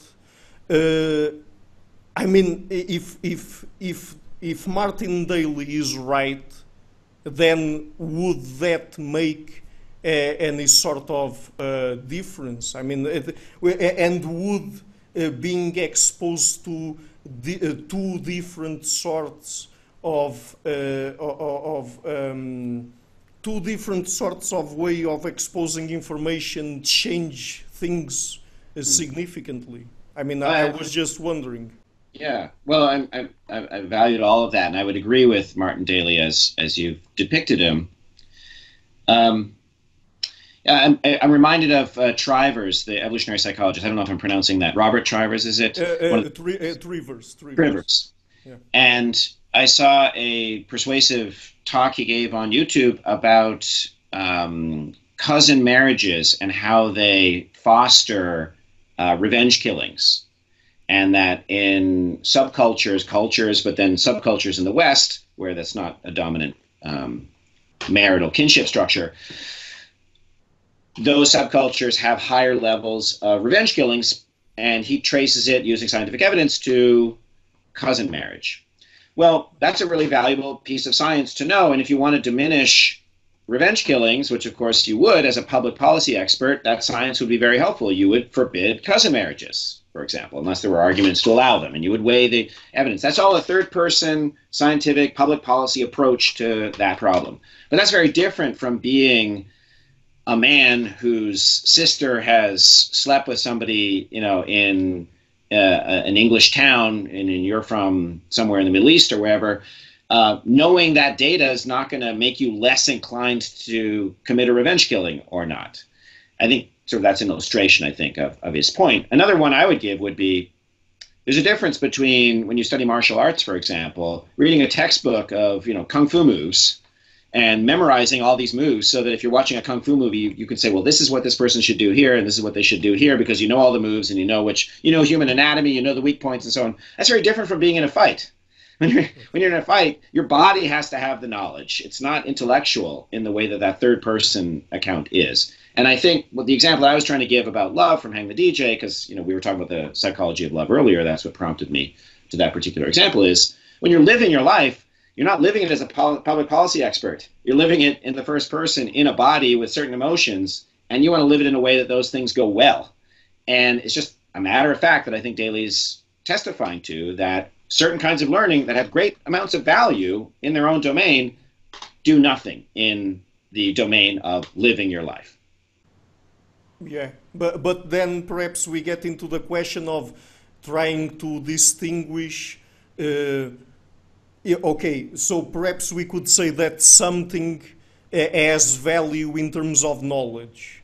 And, and, but, but on the other hand, we could also wonder uh, okay, uh, if it has value to us as human beings to know that and to what extent uh, being exposed to those sorts of information uh, changes our behavior and those are two different sorts of things. And and perhaps first in our discussion we were trying to decide on what is knowledge and what we should consider to be knowledge. Uh, but now we are talking about okay so what can people take from being exposed to to this information, either uh, uh, via a form of art or via science? You know. Yeah. Well, I here I want to make a distinction that I think has been implicit in in a lot of my contributions in this interview, but I wasn't being distinction between wisdom and knowledge. Uh, and if the Greek word Sophia and episteme, it doesn't, doesn't matter for our purposes, except that Sophia is the root in philosophy. So philosophy in Plato's understanding is the love of wisdom. It's not the love of knowledge. But knowledge is valuable. It's an important part of wisdom. To acquire more knowledge will help you to become more wise in most cases. Some people, however, the more knowledge they acquire, the less wise they become. Liam, from Entire History of You, is a good example. He's acquiring all kinds of knowledge about the past through his scrutiny of these memories, but it's making him less wise because his whole approach to memories is the wrong approach. So on the on uh, on average, more knowledge helps to achieve more wisdom, but not always. Wisdom is superior to knowledge because wisdom is among other things, the right way to appropriate knowledge. And when we live our lives, I think what we want is wisdom. We want things to go well. And that's the first person perspective that I was trying to get at too in, in that distinction. That's where we live from the first person perspective, wanting wisdom, whether we use that word or not getting knowledge, learning about the third person perspective, that can be really helpful. Unless, of course, we get so preoccupied with that, this is called intellectualization as a defense in psychotherapy and psychotherapeutic understanding of human behavior.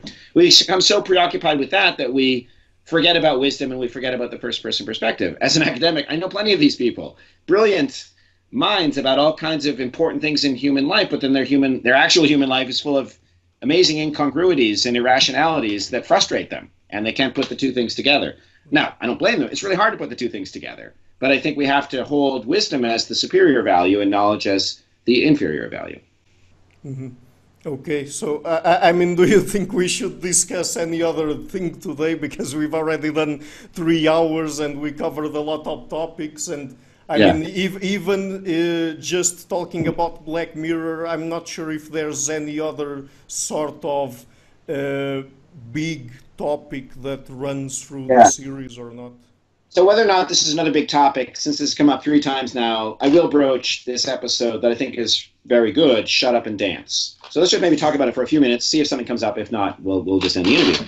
So in Shut Up and Dance, this boy, and I, I think it's important how old he is, but I'll call him a boy. He um, looks at pornography, and uh, a virus, a, a program He's, he's been hacked. It's been recorded. The hackers say that they'll release this video of him masturbating to this pornography to all of his contacts, and, unless he cooperates. And they, you know, give us your phone number, and then be at this place at this time, and they draw him into a life of crime, uh, with the original threat that they will release this video. And I use that as an illustration of stoicism or at least I, I use Stoicism to talk about the decision making there, because the Stoics, in, in many ways, are quite simple.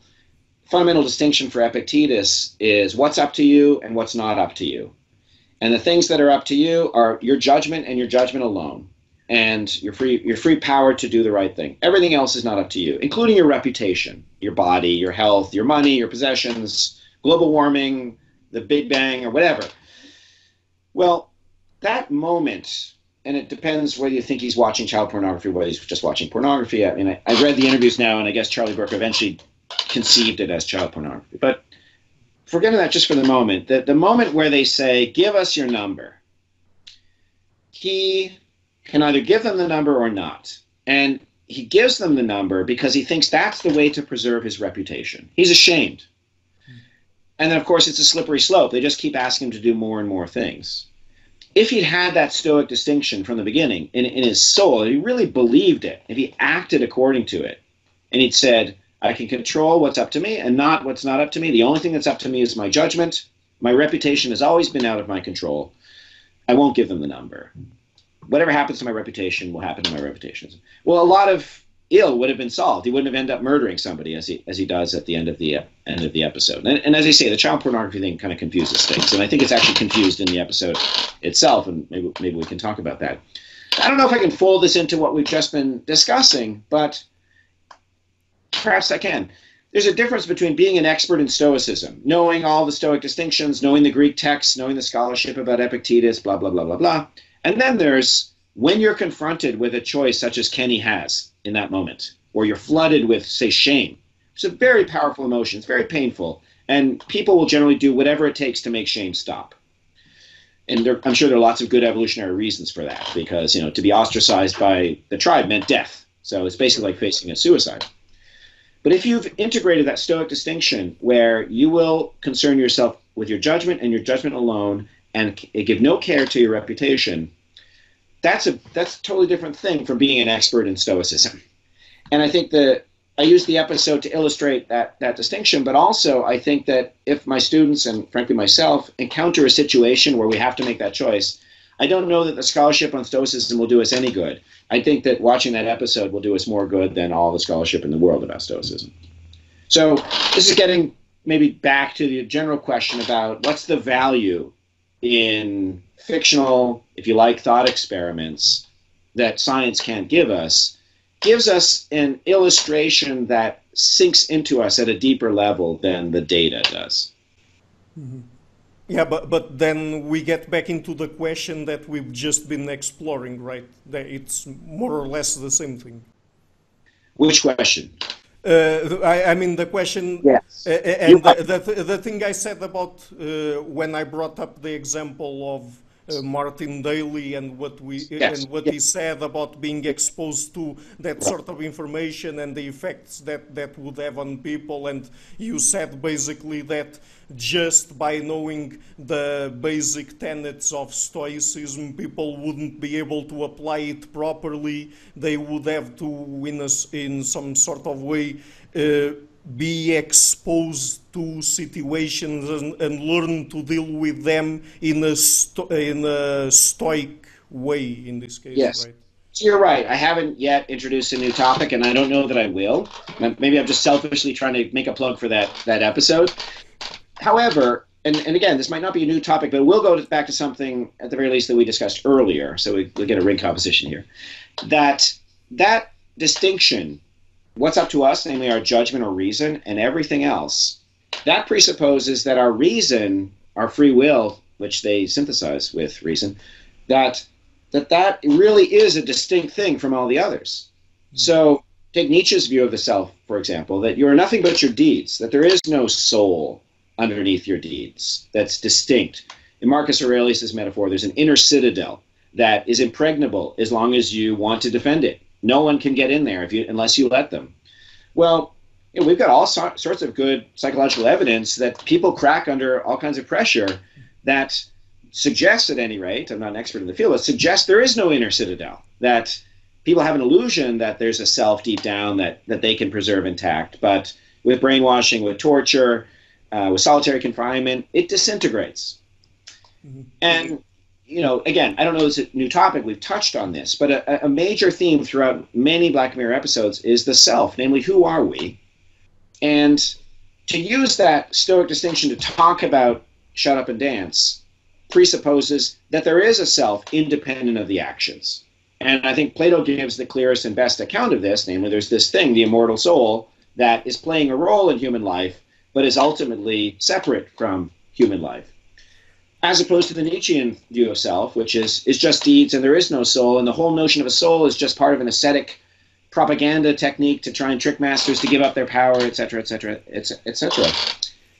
So I don't know if we talked about that. If that's a new topic you want to talk about, if you want to fold well, it into so. Well, I mean, I, am not sure if you would call it the self, but um, through disciplines like uh, personality psychology, and behavioral genetics, we now really have a pretty good grasp on uh, inter-individual variation in terms of personality. So, I mean, yes. uh, by being exposed to the same information, to the same environment, different people, because they have they have different underlying genetics that gives rise to different uh, brain organizations, let's say.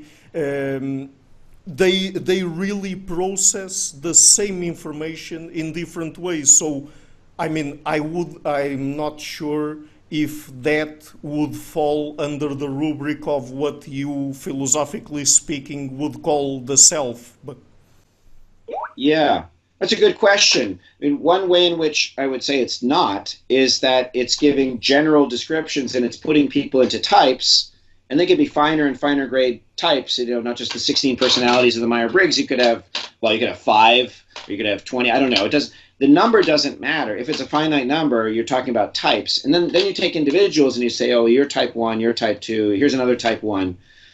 That's not what I'm talking about. Those are characteristics of cells, and they, they might be divisible into types. But I'm talking about an unrepeatable thing. And you know, there's a language in Platonism and then in Christianity too to talk about this, the soul. And one of the many things Nietzsche's doing in attacking that tradition is saying, there is no such thing. He might grant you can divide up human actions into types, and then there, you know, he talks about types, right? The, the, the military type, Caesar, of which Caesar is a, is a grand example, and the, and the artist type, of which Goethe is the best example, and so on. You could praise some, you could disparage others, ascetic types like St. Paul, and so on. But that's not the question of whether there's this thing that is below your actions, that is that out of which you're making your decisions freely and in the best cases, according to Plato anyway, rationally. And I'm glad as we come back to this. I don't think it's repetitive because that's what I think Hegel has to assume is there. Otherwise, you can't make sense of wanting to be recognized as a free agent if there's no such thing. I mean, you can make sense of it, but it's just the whole story then becomes just an illusion. It, to be a, a, fully meaningful story, as I take the master slave dialectic to be, when you seek recognition from somebody because you feel yourself to be a free, rational agent, and only by risking your life can you achieve that. That unless that's a facade, there is an agency, a freedom, a rationality that you want to be recognized. And as I say, I think Plato gives the best account of that. That's why I'd, I'd fold Hegel into Plato. Okay, but what would be perhaps a definition of the soul that you would give? A definition. So the the soul as Plato understands it is just desire. Uh, in other words, we can start this conversation without any metaphysics whatsoever. That you know, this chair has no desires; it has no soul. I have desires; I have a soul. So plants have souls, animals have souls. Things that move towards the world or are repelled by things in the world have souls. But Plato thinks that there are different types of desires, and he thinks in the end there are really uh, three, but really just two types there's a desire for an apparent good and a desire for a real good. And everything except what he calls the good counts as an apparent good.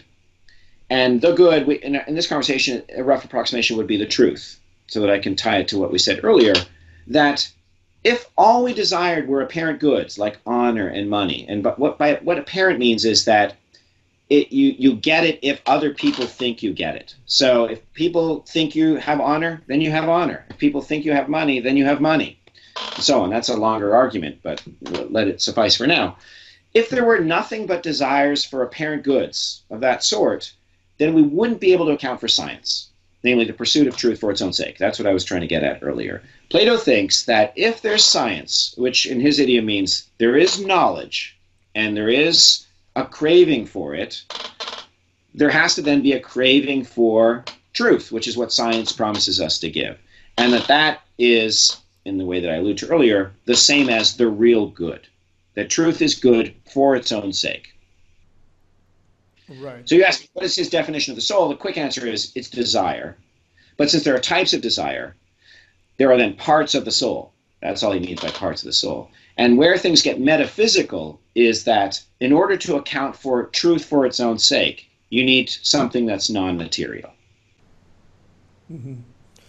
Oh, but, oh, okay, okay, but uh, this is a bit complicated. But even if the soul was desire, what does desire mean exactly here? Wouldn't it be something that would also repeat itself among people? I mean, wouldn't we be able to uh, uh, to to uh, to find types of desire reoccurring in different people.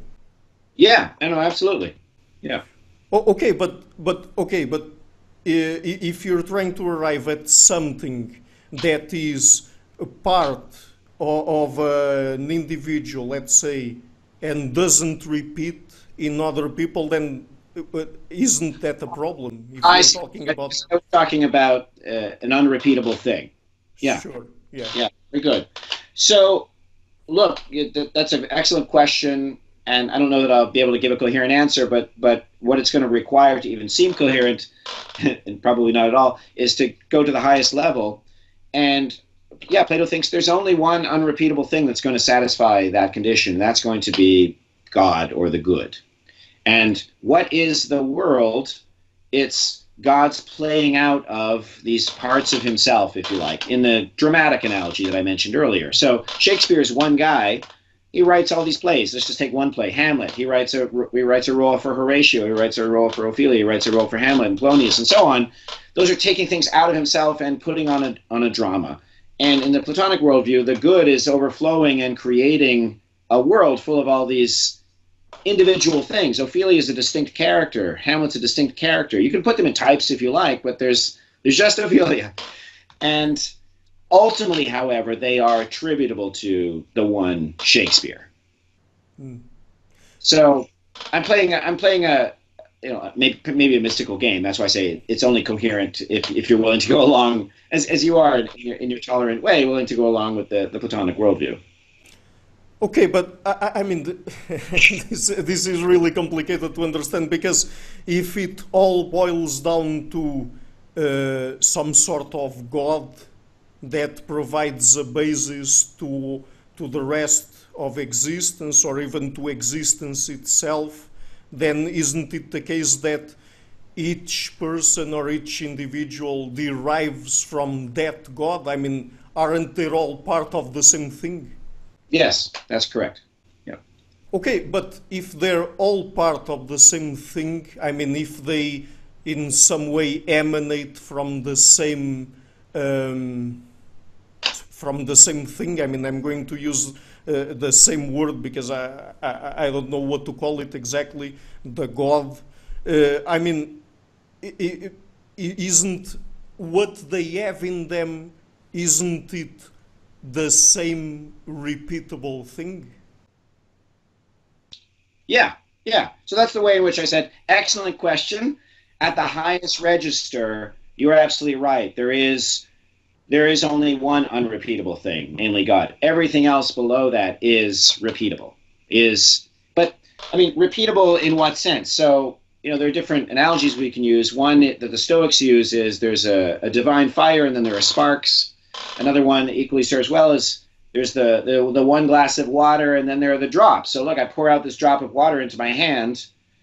Then here I pour another drop of water into my hand. Those are emanations, if you like, of these of this one thing. For the moment, they're separate. There's one drop, there's another drop, and and yet I close my hand. Now they're combined. Now I put them all back into the glass. Now they're united once again with the glass.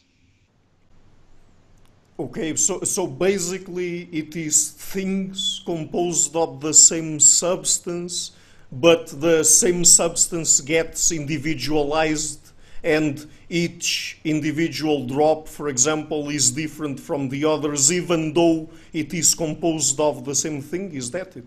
Yeah, that's a that's that's a good way of summarizing it. Yeah, I'm sure there'll be limitations to the analogy, but it's you've you've you've totally accurately characterized the analogy that I've given. Okay, okay. So uh, look, uh, perhaps it's better for us uh, to finish the interview here. We've, uh, we've already gone through uh, three hours, ten minutes. Before we do, Ricardo, Ricardo, if I may, just so that we don't end on a completely abstract mystical note, what does this have to do with Black Mirror? Here's how I brought it up. Let me just remind. Okay, okay, okay. That this is a theme throughout many of the Black Mirror episodes. Who is this person? Is this person anybody? Are they just a collection of their deeds? Like, is he record of all the things that have happened to him, or is there a self down there below the deeds. That's him. Same with Kenny. Is he a moral decision maker independent of the fact that, that he watches child pornography or that you know his, his his community will disparage him? Is there Lacey, who's in prison? She's lost everything. Is there is there a kernel of her that's still valuable? It just shows up over and over again. And one of the many things I love about the series is that it, it dramatizes that and it dramatizes it in a especially vivid way using the technology because I think one thing that the technology is that you know we're now trying to live our human lives in the midst of for the first time is that they fragment us into these personae. Like we were saying with social media earlier you've got your facebook persona you've got your instagram persona you've got your twitter persona. Which is the real you? Well that's the nietzschean question. The question the answer for which would be there is no real you. There's just this persona that persona that persona. It's all the performances. There's no performer. Or there's the Platonic answer, namely, no, there is a performer below all those performances. Now, I think that you can only make sense of a lot of the stuff that happens in these episodes with the supposition that there is this free rational agent below all those things. I mean, and I brought that up in a, in a less abstract way with the use of the Hegel uh, master slave dialectic which only makes sense, in my view, if there is such a thing as the free rational agent that you want to be recognized, and it's not just a, a big illusion. So I don't pretend that Charlie Brooker is a Hegelian or a Marxist or a Platonist or whatever.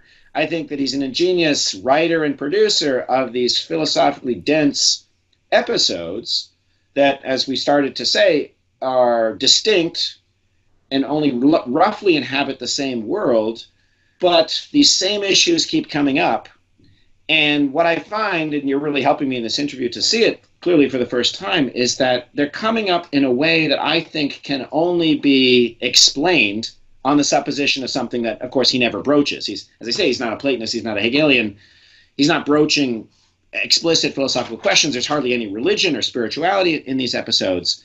But I guess I'm using these episodes without recognizing till this moment that that's what I'm doing is to say, here is the only way you can account for this is with this crazy account of God and the emanation and so on.